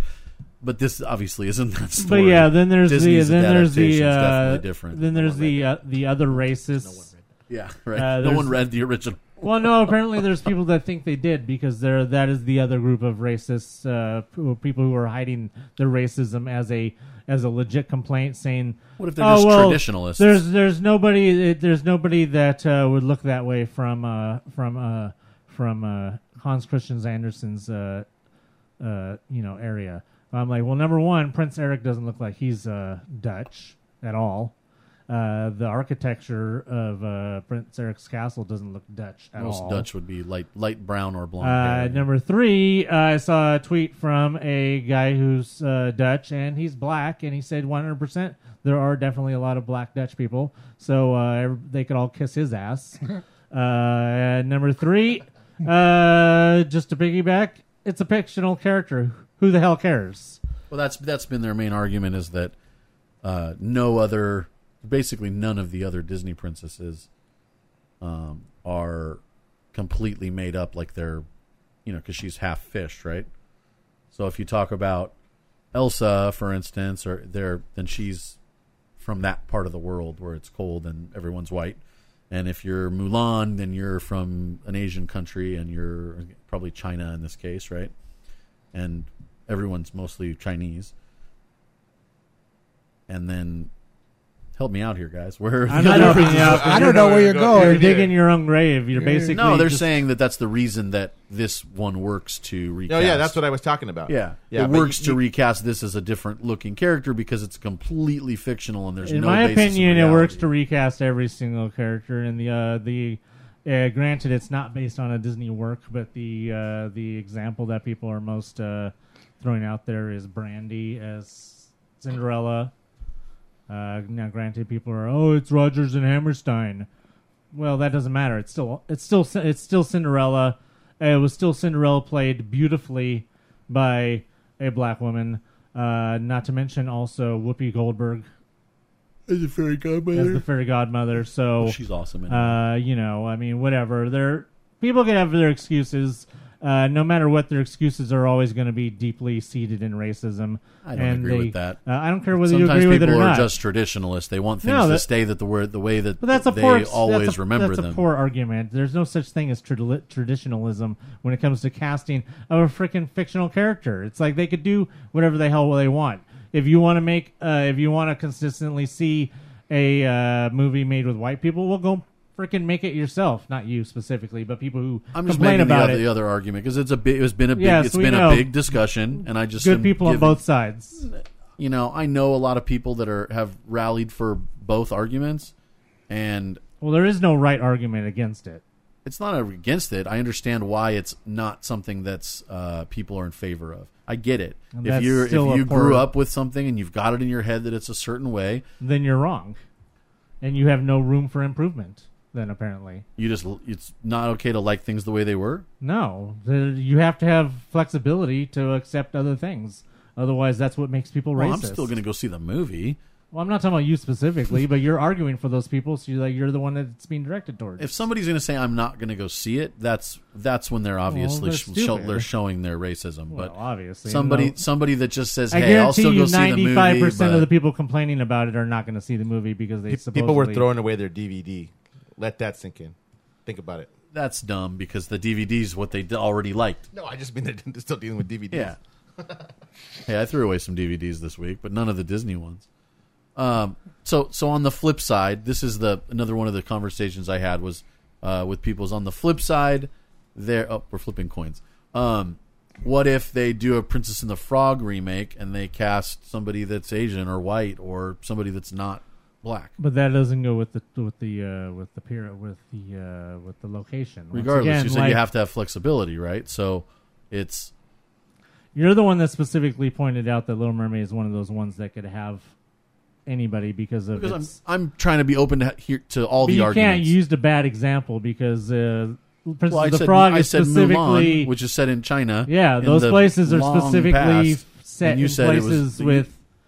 You said that it was okay Never if mind, that was Tim. somebody You're just else. going to make the argument, and you're just going to not accept the, the fact that uh, if Well, I'm just trying to have a conversation. If something is uh, set in a specific land that only has specific type of people, you can't just throw somebody in there, a la, uh, you know, Emma Stone or J- Scarlett Johansson. Just about anything they've done.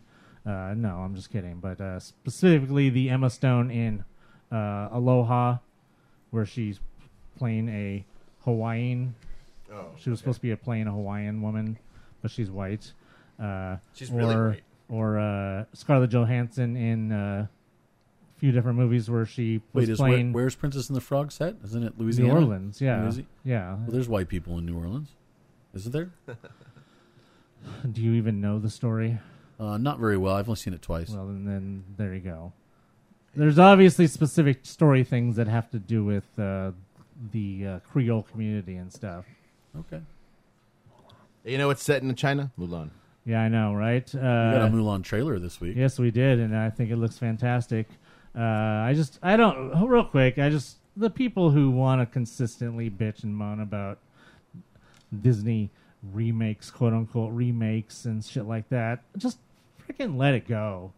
Seriously, it's like who Yeah. the hell, who the hell cares? It's like why are you guys so intent on hating on the Disney quote unquote remakes? Why can't Disney just re uh, do a? It's not. It's Well, like most why of do them they have failed, The though. only no, they haven't. None of them have failed. Not one has failed. Everybody keeps saying that, but not one of them has failed. Well, they had none of them done great. No, all of them have done fine. All of them have done better than movies that were that didn't do fine. That that didn't make any sense, but Well, did, all of but the all of the repetitive. movies have done fine. I don't know where you get your idea from.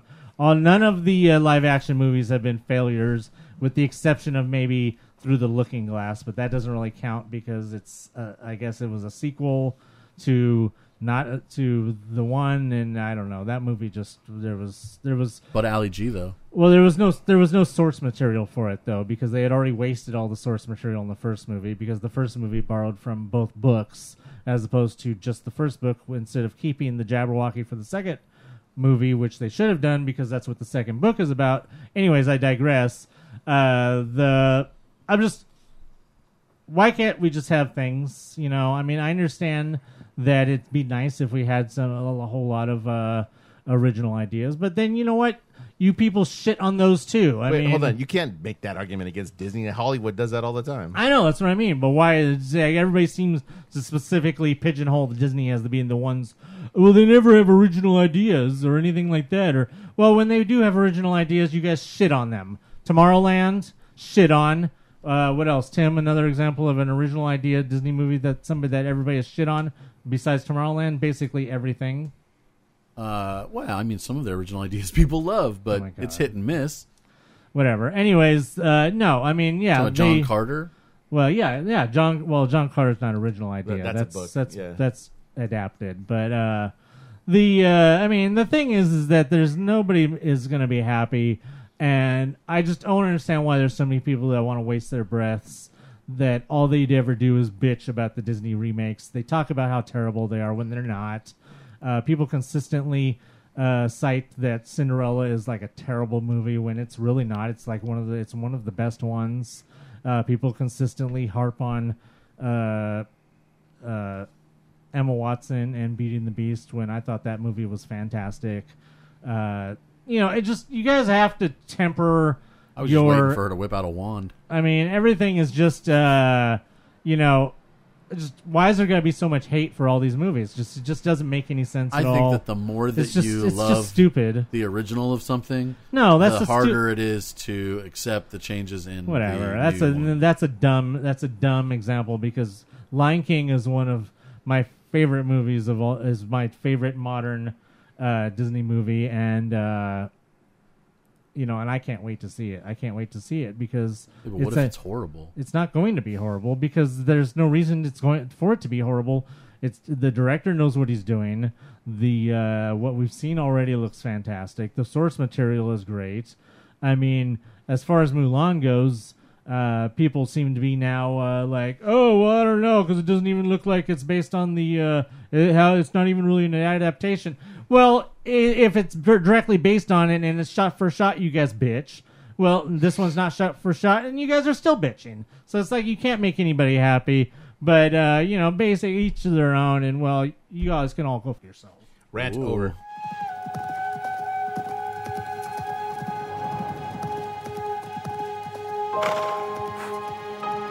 We have excellent news. The matchmaker has found you an auspicious match. It is decided. Come and sit down. It is what is best for our family. Yes, I will bring honor to us all.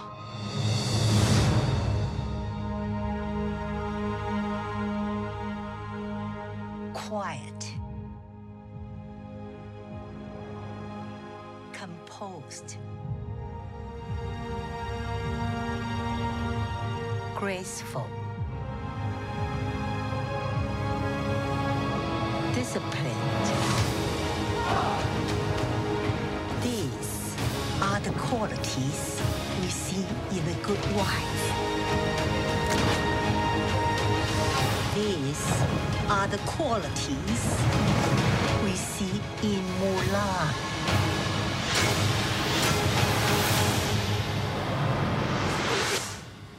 It is my duty to fight.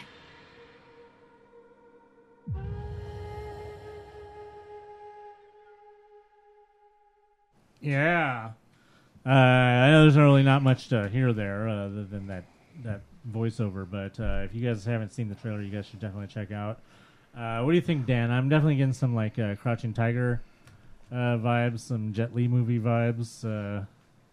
It looks more like that than the animated feature. yeah, it's thing. definitely which I'm good uh, with. I don't, I don't have a problem. We've always uh, been under the impression that this was going to be uh, well, the whole thing, uh, which is one of my arguments for the live action uh, adaptations, with the exception of maybe like Lion King and stuff, is the fact that we are have gotten a lot of uh, uh, kind of a mix between uh, original source material and the yeah, I was animated. actually going to say that because um, as weird as it sounds, when I actually taught elementary school, Mulan was one of the stories in the reading book, and it was much different than uh, the story that you get in the animated feature. So one of the things we used to do was to try to schedule some time to like, okay, let's go through the story and pick it apart the way we're supposed to do it, and then hey, I'll show you the animated feature so we can kind of tell like these are the differences between the. well, maybe somebody that was in your class uh, had something to do with this movie. I don't because, know. Uh, a lot of kids went through that reading book though, so This is uh it's definitely something that like I said I've been talking about for a long time that uh, I think is one of the good things about the the uh, live action uh, adaptations is that they do have that freedom to uh,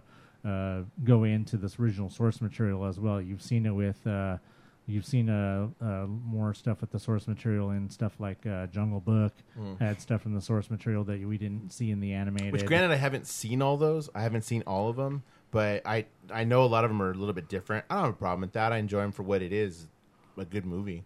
Yeah, So- exactly. That's why you should just look at it as, as a standalone movie instead of always everybody always has to compare it to the original. I'm not looking for them to break out in song. No, and this know. isn't one of those ones where They're all worth fighting for. I'm I mean, as much as I love the, as much as I absolutely love the songs in Mulan, I don't really expect any of them to be in this. You No. might, you might, you it's probably like some of the other ones. You probably will get some sort of uh, uh, version of reflection and maybe in the in the uh, credits, Right. or something like that. Uh, Cinderella was notable that there was several versions of uh, the classic songs that ended up in the credits.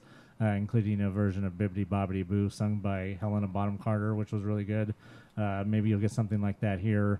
uh, where they uh, do a few of the songs, but they're in the credits instead, so that way it's not dis- the disrupting the, uh, the the the tone of the movie. Right. Uh, as with also with the tone of the movie, there's been a lot of complaints about the rumor that there's no Mushu, Mhm. uh, and that Mushu is instead being replaced by a Phoenix. Uh, from what I hear, Phoenix, the Phoenix is from the original story. You've studied the story, obviously. Is No, that- I don't remember that part from the story. necessarily, Okay. This was years ago, but I, I don't have a problem with that when you think about because what what the character of Mushu is supposed to be that kind of guiding uh, conscience thing. If you ever read, uh, did you ever see the Golden Compass?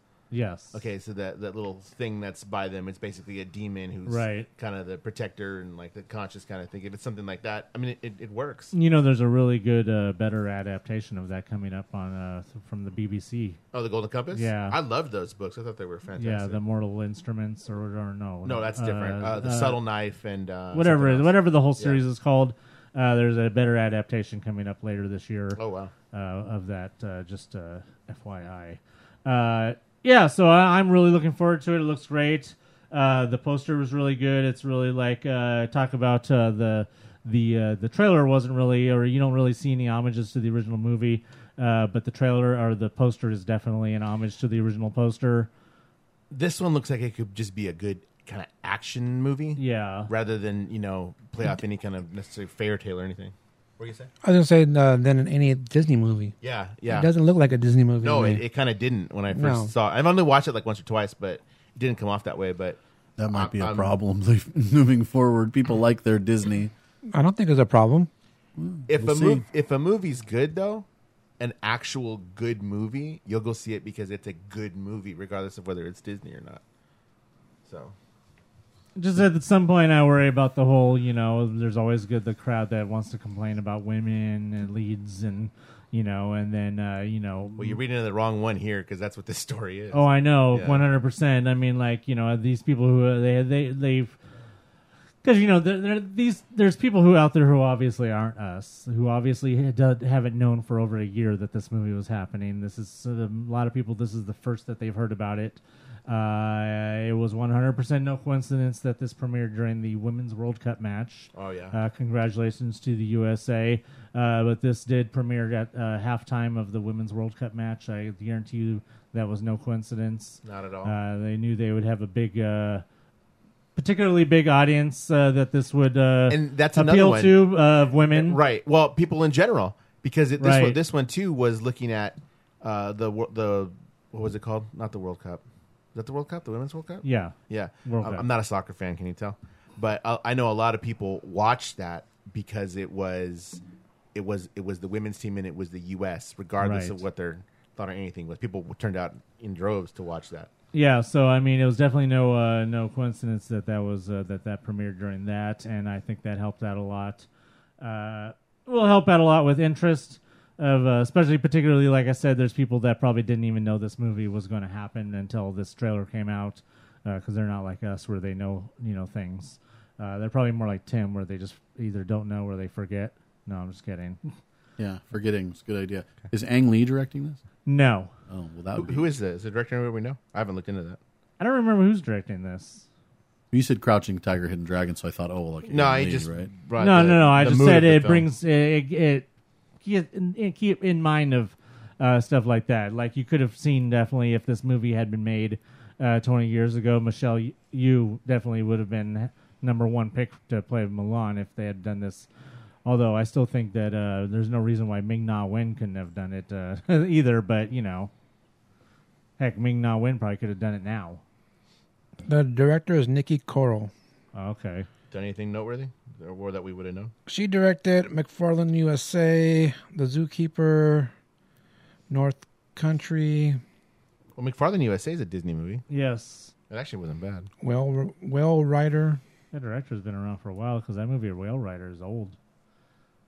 I want to ride a whale. The girls who who was in that Did you say was Jonah? Uh, the girl who was in that was the queen of Naboo in uh, Attack of the Clones. Oh, cool. Keisha Knight Castle.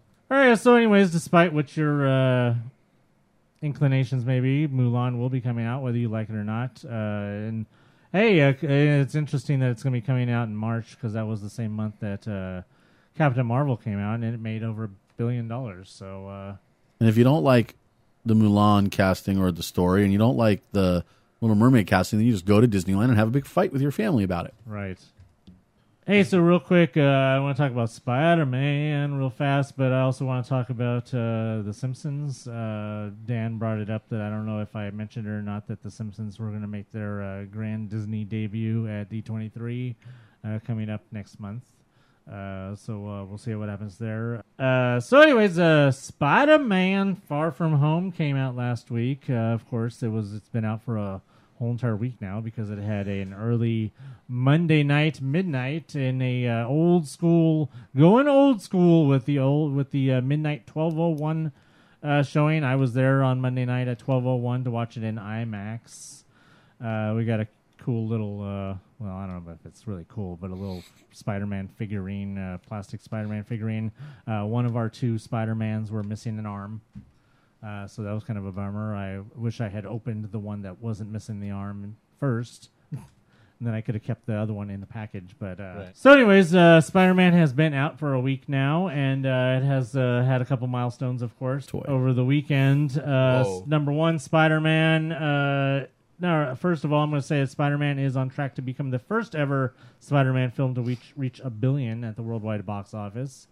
Uh, right now, that is it. What is on track for? The first Spider-Man movie. first Spider-Man movie of all Spider-Man movies. In other words, so Been a lot out of of the Yeah. s- now eight Spider-Man movies, this no six Spider-Man movies. Uh, this one is the first one to be on track. I have to say that personally, I rank it as the uh, well top five of all MCU movies, and I put it third, or maybe like a three-way tie for first, or maybe two-way tie for second uh, as far as all Spider-Man films because Spider-Man Two is always going to be like X-Men Two. I mean, despite anything that you, anything that we'll ever have to say about uh, the uh, how much of a piece of crap uh, uh, the director ended up being.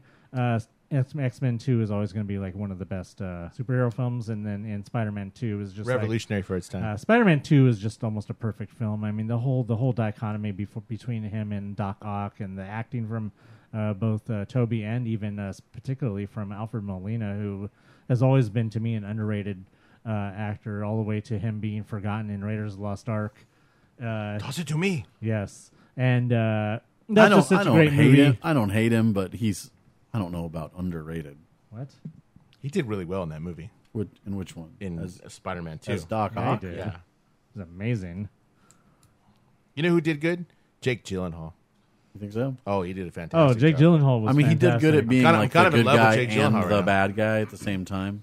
Yeah, Yeah, spoilers. First of all, uh, no, no. that's not a spoiler if you know anything about the comics. Uh, yeah, definitely. Uh, the uh, I just want to say that anybody who hasn't seen the movie yet, you definitely guys gonna have really get definitely gonna need to get to see it. Uh, but I do want to say that about the movie itself, uh, that uh, the uh, the marketing was uh, done phenomenally. Uh, there was a lot of people bitching uh, on uh, social media about how they thought that uh, Sony was intentionally releasing trailers with a lot of spoilers in them. Uh, Oh no. to, to be jerks. Yeah. Uh, right to it up including the, uh, a trailer that they released like what days before the movie came out that included a shot from one of the after credit scenes, but uh, there's no spoilers in that, and it's not really that important. It, the part that they show is not really that important. Uh, it is from one of the after credit sequences, but. Uh, I just thought that was amusing. You, you, did you see that trailer? Uh, uh, no, I have to talk it to you about which included was. MJ down. and Oh, Peter Sweeney? Oh, Landing, okay, yeah, yeah, and her saying, "I don't ever want to do that again." After that, though, After that, all bets were off, but that was not in the trailer, thank That's goodness. Yeah. But I like, just want to say, like I said, people were accusing Sony of uh, a lot of spoilers, zero spoilers uh, Yeah. in context of the movie. Uh, basically, what they showed you in the trailer was nothing, uh, and, And- there and- was no way that you could possibly identify the uh, the storyline of that movie from the trailers. I know you haven't seen it yet. Did you see it, Tim? Yes, Okay. awesome. Yeah, no, I, I agree with you. This is one of the top. I mean, it was Th- good. It was really the- good. I the things that I really liked about it were more of the MCU tie-in stuff. Um, Yeah, I see that, but I, I thought it was just a good movie. It ranks up there as like I do rank as it far up as. Spider-Man movies go. It's the best definitely. Spider-Man movie. I, I got to give it But- over even Spider-Man 2. I think this is the best one. You know, it's interesting though that uh, I, I need to see I it hate, again. I hate to uh, agree with Tim, you know, Mhm. uh, but I do have to uh, just point out something that does support what Tim, Tim just said because I did see something from uh, the director Watts, uh, who specifically said that Spider-Man: Far From Home ranked it as far as first, it's a MCU movie. Second, it's a Peter Parker movie, and thirdly, it's a Spider-Man movie. In other words, that's the ranking of how he pictured the movie overall. Is that it means more to the MCU than the other things, and that Peter Parker is more. In other words, Spider-Man was kind of a secondary character. well, third, if anything, yeah, well. if compared to like the whole MCU and Night Monkey. Uh, Night Monkey, definitely. Just to talk about the box office real quick, uh, the uh, Spider-Man: Far From Home did 395 or crossed 395 million overseas. That was as of uh, I believe the weekend, uh, and it has crossed uh, neared. It probably has crossed 600 million globally now. Uh, and then in North America, it generated 105, 185 million over the six days. Uh, it's actually currently pacing ahead of uh, Captain Marvel and Spider-Man: Homecoming in international box office. Do you think that's a little bit of a tough six days? Because I saw it on Friday. Well, it's always a tough. Uh, Fourth of July is not the best weekend to put a movie. Yeah, on. it's always tough. Number one, when you release a movie on a technically on a Tuesday, uh, but then you know you look at it the fact that it's two days before for or three days before Fourth of July. They consider the Fourth of July week. There's it's not the first time that you've had movies released during the week. You see uh, movies released on Wednesdays. Oh, yeah, all the time. all the time, like Yeah. on uh, Thanksgiving or something. So uh, you know, it's just one of those things. Just because this is such a big, I don't know, just this it's being summertime and all that. I mean, the fact that it's already all kind of pacing ahead of uh, other movies, uh, particularly, I mean, you can't really compare it to uh, Captain Marvel because of the time of uh, year that Captain Marvel was released. It should be pacing ahead of Captain Marvel, but the fact that it's pacing ahead of uh, Homecoming is, uh, is definitely important, uh, and that that'll definitely reach up there and uh, uh, you know be number one. Uh, just uh, just get a few more thoughts, and then we'll be done with that. Any uh, additional In- thoughts about interesting take on the Mysterio character himself. Oh, one hundred That was- that was an percent. I liked it. Uh, there's definitely stuff that's uh, right out of the comic books. Uh, there's you know I've seen people like uh, you know make comments, and I agree that uh, uh, even if you don't know who I'm talking about, uh, you get the idea that there were there were shots in that that were basically pan, uh, John Romita Jr. Uh, drawings come to life. Yeah. Uh, he did a lot of the Spider-Man art in the late '70s and early '80s, and just some of the most definitive Spider-Man stuff there is. Absolutely. Uh, that you know, there's just uh, so many people that just say that at heart that, uh, despite what the director says, this is definitely a pure uh, uh, uh, Spider-Man movie, and uh, there's even people that have uh, main, that have said that Mysterio is the best done Marvel villain of the entire MCU. Could possibly be. And I would Fa- I have- fantastic connections to the MCU in some of the flashback scenes. Yeah, definitely. Uh, the whole connection with uh, Stark and all that stuff. Yeah, and, it was uh, fantastic. You know, just uh, that all that is really amazing. And then, uh, yeah, I really want to talk about the the after credits, but it's just uh, man, Not yet, the not the the, uh, the second after credits. I'm just gonna say the the possibilities are, uh, and I'm just gonna I'm just going to refer you back to. Uh, I believe we had this discussion before about. Uh, I'm just going to say, uh, in Age of Ultron, Fury cut his uh, bread diagonally. Jake Gyllenhaal. Yeah, he amazing, was amazing. amazing. As was Yeah. Zendaya. I've always liked Zendaya, but this I just was, uh, I don't was understand. I don't know if it's the same people that hated uh, that are the same women haters that hated Brie Larson, or because I keep seeing people talk about how wooden Zendaya's uh, performance was, and I'm like, are you people the same people that hated Brie Larson because she's a woman? You called her performance wooden, or because you're just because you're that much of a misogynist, or do you are you just that blind to uh, good acting? That's I a mean, I character just- trait. I just don't understand. Uh, I mean, I thought she was fantastic. I mean, she portrayed uh, an angsty uh, teenage girl Yeah. perfectly. Uh, I mean, she has. That's had- my daughter. She's literally had practice doing it for I don't know how for however long, uh, you know, uh, years that she was doing uh, K.C. Undercover. She was playing a teenage girl. I mean, she was a teenage girl herself not that long ago. Right. I think she knows what the hell she's doing. My daughter loved it, absolutely loved it, and she's not really one to watch movies. I, I take her to see them because it's just kind of a thing that we do. But this was the the first one in a long time. She's been like, I really like that movie. I think part, some of it was partially Tom Holland because she's at that age, but she genuinely like we laughed, we enjoyed the story. She was like, I kind of want to see it again. All right. So speaking of uh, D23 Expo, and also Alrighty. speaking of reflections from Mulan, uh, just as with last year, I believe it was uh, uh, was it uh, uh, Whoopi Goldberg who was added last minute la- uh, last year as a uh, As Disney legend. Uh, they have once again added another Disney legend last minute, and that is Christina Aguilera Cool. who of course uh, you know i mean if anybody uh, is has any doubts about her uh, her uh, Legendariness. her uh, Legendary. i was just thinking uh, her uh, resume That's as a uh, yeah as a disney legend uh, we'll we'll just take you back to uh, when she was a Mouseketeer, number one. I mean, how much more, uh, you know, do you need more than that? But also, uh, you know, she did the pop version of uh, Reflection for the uh, Mulan soundtrack, uh, which is actually one of my favorite of all of the uh, the pop uh, versions of all the Disney songs. And then, uh, of course, she's also been on Dancing with the Stars. On Uh, ABC. she's been on Dick Clark's New Year's Rockin' Eve. On ABC. Uh, she's also been on Nashville, the show Nashville. Yeah, so uh, congratulations to Christina Aguilera joining all of the other uh, the Marvel uh, or fandom, I, what I would say, another fandom heavy uh, Disney Legends uh, crop, along with the aforementioned uh, Ming Na Wen, Robert Downey Jr., Favreau, James Earl Jones, Bette Midler, Kenny Ortega, and so on. Hey, so you know what I, I like to reflect on sometimes? What's that? Uh, how much mail we have. Oh well, we have one email, That's lame. See, that's why I don't like to reflect on it too much. and it's from Giselle the Gazelle, Hey, I know her. and her subject line is "Stranger Danger." Uh, Whoa. She says, "What is up, my brothers? Happy birthday! Love that part of every podcast." Hey, mine's in three weeks exactly. Oh, I, I have to write that down on the calendar somewhere. There's one right there. That's not my calendar. Well, you can write it down. Okay. Not much to report this week. I watched Toy Story again. Man, you all being haters over there. I'm not saying it was the best movie of, of the year, but I enjoyed it. It was funny. Nobody's going to say that.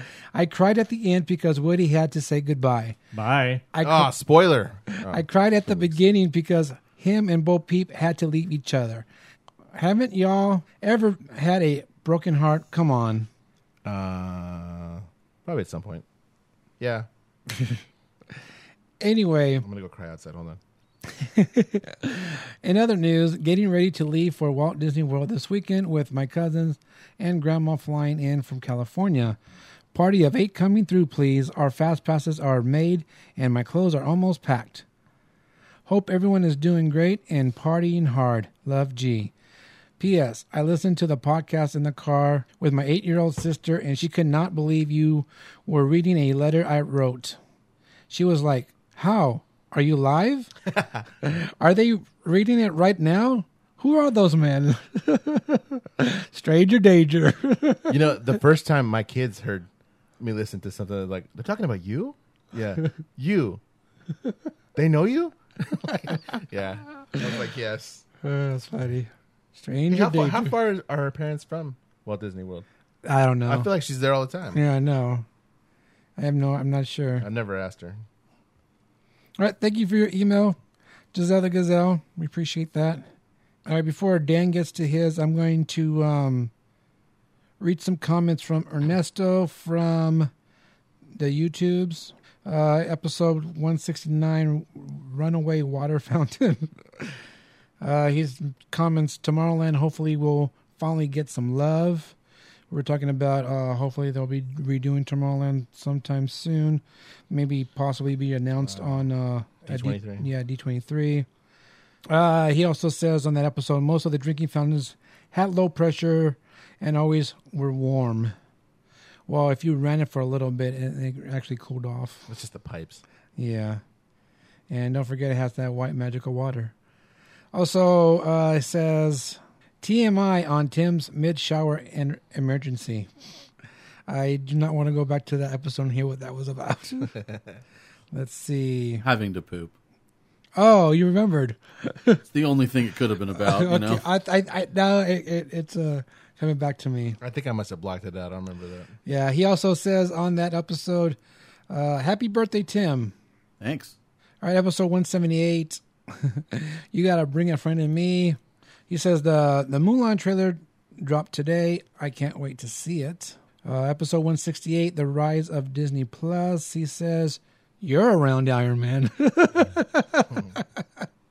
that was awesome.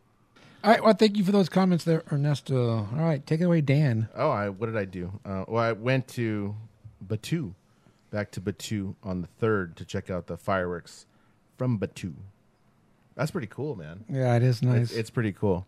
Um, you need to watch them in front of the Falcon. The second level actually is no good for that. You can't watch it from the second level because the lights are in the way. They don't dim the lights or anything over there, and there is no. They call it a celebration. The celebration takes place at this time. I was wondering what they were calling that. I- celebration. Okay. Yeah. Um, they because they had people because people were asking, what are these people standing around for? They're not fireworks. they're not fireworks. No. Although the celebration, I don't remember what they said it was for, but it was a celebration going on. None of the lights are dim, nor do you get any any type of music. Other you, all you get is the fireworks over the spires and the Falcon, which is really cool. Bottom level by the Falcon, which is what Diggs actually told me. He just said over by the Falcon, but I figured out second level no good because of the lights. Go down to the front. I mean, that makes sense pictures and do all because uh, almost all of the pictures I've ever seen of people taking pictures of the fireworks Mhm. from Galaxy's Edge seem to be near the Falcon. Yeah. because almost always the the Falcon's in the foreground, and then you see the fireworks. Right. It's definitely the best place So- uh, to watch them from there. It makes sense. I, I did go around and get some more pictures, which you can find in my Instagram account, Dan's Disney Adventures. Just a bunch of pictures that I take of the things that we do uh, there because I got a bunch of them on my phone. Uh, but we did that. I went through and I figured out some more about how to work the Play app, about how to do some of the stuff, completed a bunch more missions. I just spent the entire evening there. Did try the, I forgot to talk about this in Fat Time, the Nuna turkey jerky. You're a turkey jerky. Thank you. Um, I tried it. It's okay. I don't. That's the one they have at Ronto uh, Roasters. Ronto's, yeah. I've it's seen actually pic- not I've bad. seen pictures of it. My brother liked it. I think I have an aversion to turkey in any form other than a sandwich or in the traditional sense. Do you Because cut it diagonal? I cut it diagonal. Um, I did. You're I a don't. Even, I squirrel. don't even like turkey tacos. That's not. I'm not a fan of them.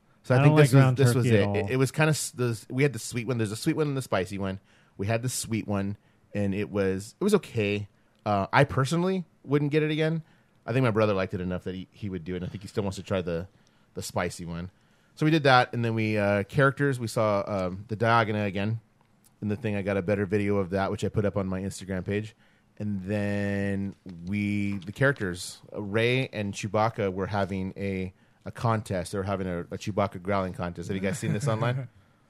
Have you seen this online, the Chewbacca growling contest? No. Chew- Chewbacca and Rey were there. Chewbacca was leading a growling contest. He was getting guys who could do the Chewbacca growl, and he was getting the audience to kind of vote on who the winner was. He did it in rounds. So you know, people would go up, "Brrr," do their thing. You know, some of them were good, some of them were complete trash, some of them were forky. Forky? Yeah. and then trying to narrow it down to the winner, he got to the last two winners, and he said, "Okay, let's really try them out, guys. Let's turn them this way. Act like the people over there are Imperial troops coming this way. Give them your best growl." And as soon as he got them to do that, they dipped. They took Aw, off. they, they straight left by. Took off. The guys, the, the people, the, the last two finalists turned around. Were like, "Oh, they took off!" like they just totally walked away. That's a good one. And went backstage. As a matter of fact, it wasn't even like anywhere close. So that was pretty cool. Lots of stuff to see. Even if you don't get on the rides and and do that, there's all kinds of interactions with the characters. It's actually kind of fun to do. I did that morning make a reservation for the cantina. I did it about I don't know, probably about ten o'clock in the morning. I made a reservation. I was trying to get something around ten o'clock in the evening, and the app told me the only time we have uh, the soonest time to that is ten forty-five. So I did it. Only did about ten minute wait. Again, tried one of the alcoholic drinks this time because I think I've tried all the non-alcoholic ones now. Oh no, they had the what's the one that has the like fuzzes all over the non-alcoholic one that has the little pearls in it. I forgot Oh, what it was I'm called. not sure. That looked good. One of the guys at the table had that, and it looked uh, pretty good. They also had the snacks. Uh, they had ordered that little snack plate, which uh, I'm not so sure about. You know, I It went just in the, fruit. I went in the morning. Uh, we I didn't think we'd be able to get a reservation later on, so I made a, right at seven a.m. We were there anyway, getting pins. Yeah. Uh, so I went right on my thing app, booked the thing for nine a.m. I think we actually walked up around nine fifteen. It was no big deal, and they were just letting people in randomly. That's not always the case because when it when it's busy, if you're late for the app like that, if you're late for your time, you can get screwed out of that. So That's what I've heard. So we went at like 9, 10, 9, 15, and uh, the um, they pretty much let us right in. It was within five minutes, and then they sat us in a booth, and then we ordered. We ordered like a. She had a non out. She had the porg one, and I had like the other. Or no, I had the yub nub, and she had something else, and then the we had the the breakfast items. We Yeah. had the overnight oats. Yeah. And we had the which is basically just a cinnamon roll, but it's like a little chocolatey. It's like chocolate stuff sprinkled on it, kind of. But that's basically the only two food items that they Yeah, sell. not a lot of food options. It's that they have a the overnight oats were really good. The things that were inconsistent about it were like the fruit stuff that they put in it. They have like pieces of fruit they put in there. Is it pre-made too, like the drinks? Yeah. I mean, it seems like, well, overnight oats, they have to pre make at least the night before. Mhm. So that's why it gets the consistency. But the flavor of the actual oats were really good. Probably one of the better overnight, oat I've, overnight oats that I've ever had. You know, when I went in, Rex wasn't working. Not at all? Not at all. What was he doing? Was there any music? This. Was there any music? Yeah. Was Just he, house music. Was No, he nothing. on the recordings? Uh, not that I recall. No, actually, Hmm. I, I wasn't paying enough attention to do that, but I don't remember him saying anything. Because usually he's like, okay, yeah, Yeah, yeah, yeah, yeah. He's like makes sounds and stuff. So No, I don't remember hearing that at all. But Maybe no, they he just wasn't played- working at all. So it didn't sound like the music from the previous time that you were in there. Mm, I get. I, you know what? I'm going to tell you no because I didn't hear the Cantina song. And it plays every of like every thirty minutes or so. Yeah, and I was in there for quite a while because it's I. The first time I went into the cantina, I went up to the bar and ordered my drinks. This time I let the waitress handle it, which took a lot longer. Which well, I didn't care. I wasn't you know doing anything. I didn't have any other plans. Right. But you know we shut the park down in there and then left after that. But that's what I got going on uh, this week. Uh, this weekend, I'm actually going to San Francisco. I'm going to be visiting the Walt Disney Family Museum. Sweet. So the next time I'm I'm here, I'll probably talk about it's a good one that a little bit, uh, and then Comic Con next week. So we'll see what we got over there. And then I am one of the lucky ones going to Celebration. So I got a hotel and a um, four day pass. Cool. All right. So, hey, if you guys have any, you want to uh, let us know what you guys have going on or what your thoughts are on uh, anything coming up in the parks. Hey, we still have the Haunted Mansion. They still have tickets for the Haunted Mansion uh, thingamabob. anniversary. $300 thing? I, whatever Yeah, it it's coming up a month from now. Yeah, those tickets are still available. You can get those, and uh, don't forget we still have uh, available. Well, they still have the Oogie Boogie party, Halloween party thing going on. That's those tickets still available. So go grab those. But hey, if you have any thoughts on those or anything else, or I don't know, if you have uh, stories about stranger danger, all you have to do is email us. Mousepire at gmail.com. You know I think my brother tomorrow. I'm going to go to the park tomorrow, and my son wants to ride Grizzly River Rapids, so we're going to get on. I think my brother's going to take one of Michael's tip of the week and take a change of socks. Oh, I, I'm voting. don't that forget- Gonna, don't forget- I'm voting that he's going to end up taking a buying a pair of Crocs because his shoes get wet. Do you have a special occasion coming up? Looking to personalize your trip with a keepsake? Create customized buttons for birthdays, engagements, family vacations, even bridal parties, or just because. Check out buttonsbydigs.com today. Buttons by Digs, Buttons by Digs. Remember, those are buttons, not pins. All right, that's going to do it for this episode of the Mousepire Podcast. Hey, thanks for joining us, Dan. Hey, sorry I was a little late. Better Uh, late than never, I guess. Yeah, I, I think I explained that actually. at least unlike last week where you made me pull out the chair for nothing. I've shown up late before. But he doesn't have to pull out the Not chair as for many you. times as Dan, but I've shown up late before. I'm a busy guy. What do you want? Yeah, Dan uh, had some uh, traf- traffic problems with the fallen AT-AT. Yeah, that was dirty. I, I bet you I'm still going to see that when I go It's a home. good thing that I stayed home and finished Stranger Things and didn't rush over. Oh, I I can't leave for another half hour. Wait, you just now finished that? Well, yeah, we watched it all together. All right, don't forget uh, Soundsational will end its run on July 17th. Bye. Also, Disneyland's birthday. And we get Mickey's uh, fantastic band coming on. Uh, What was it on July 18th on the next day? Mickey's Craptastic Filler Parade. There you go. Uh, I don't even. Yeah, filler. Just that. Just one word. Filler. Are you are you going to make an attempt to watch Soundsational a few times before it leaves? I will be there on July 17th, You, well, yeah, of course we're going to go that day. but I won't be there for the 18th for the new filler. No, I no, might no be. nobody suggested The- that you should be. The seventeenth is my wife's birthday too, so it's always difficult to work in the. All right, don't forget uh, Oogie Boogie's birthday party or Halloween birthday party, whatever he's having going on over at DCA Tickets. It's a bash. It's still Hobby. tickets are still available for that, so grab those tickets. Also, if you uh, got one of those uh, uh, Forky plush uh, doll things, Keep it. It's a collectible. Keep Put it. Nope. Put it in the trash. don't don't eat the eye. Don't eat the eye. Put it in the trash where Forky belongs. It's where he wants to be. Respect Forky's wishes. He has a do not resuscitate. uh, yeah, keep them or send him back or whatever you want to do. It's up to you. Um, yeah, that's about it. And don't forget, uh, get your Fat Time AP button uh, over there at DCA by mobile ordering at over there at uh, what was it again? Uh, Corn Dog Castle Award wieners. Award Wieners. Whatever the Bruce place was. The Brews over there next to uh, And Lucky- Soy Stephanie. Uh, Lucky Fortune Cookery. Fortune Dragons. Yeah, to get your Fortune Dragon cookie. they, have, they have pot stickers. Uh, just a note, real fast. Uh, speaking of uh, plushies, I real fast. I forgot to mention that uh, I know we don't obviously don't have a uh, Build a Bear here at uh, Downtown Disney anymore, but if there are Build a Bears around that you guys still have access to, there are some Lion King uh, Build a Bears that are being released, including a really amazing, cool looking Pumbaa. oh, I gotta check that out. Yeah, You could spend eighty bucks by the time you get out of there. Buy the bear, buy the costume, buy the shoes. yeah, no kidding. You're a Pumbaa. Yeah. hey, so of course you can follow along with all the fights and the earthquakes and everything else over on our social medias. We're Mousepire on Facebook, at Mousepire on Twitter and Instagram, Mousepire on the on the snappy Snapchats. Maybe sometime you guys, if you're on Snapchats at the right time, either you can catch an earthquake or a fight. or hopefully neither, because well, let's hope neither happens again. But you know, Snip, Th- snappity, snoop. you know where we are. Hey, if you want to follow along on my Disney adventures, you can find me on Instagram at Dan's Disney Adventures.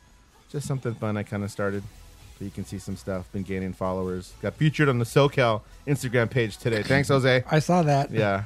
But yeah, we're there doing that. Extraordinary Culture Podcast. This podcast, of course. If I'm not here live in the palatious Mousepire Studios, you can usually catch me emailing in, hanging out with these guys on the side. Uh, you can also catch both of us on the uh, the Cap Fab The Culture, Culture uh, podcast, which podcast, we need to do. which It's we'll be doing busy. coming up uh, probably uh, either this week or Probably the middle of next or, week. Uh, ri- or probably right after uh, uh, Extreme uh, Rules. Yeah, uh, that's that's when I. so uh, if you guys happening. uh, like hearing a little wrestling, uh, you guys can should check that out.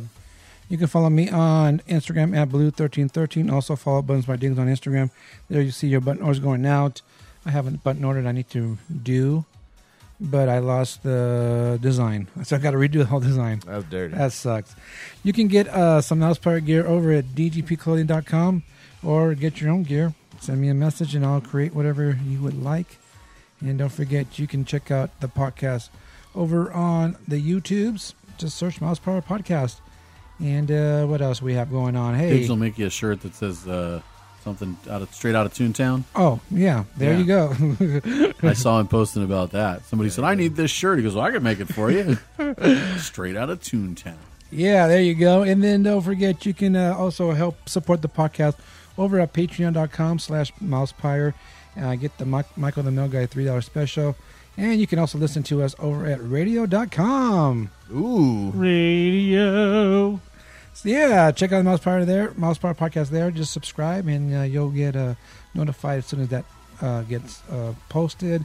And I noticed that radio.com, uh, the the podcast is posted as quickly as it is, as it is on uh, on iTunes. And uh, still, Stitcher sucks because it takes forever for that to upload. I don't know why, but uh, yeah, that's about it. And until next time, remember, fight! So for Cameron Boyce, Rip Torn, and Arte Johnson, I'm Anthony. I'm Tim. I'm Dan. I'm Diggs. Bye. Call up a Hammerhead Corvette. I have an idea. Well, you want the bad news or the really bad news? I'll take any news you got. Blip, blappity, bloop.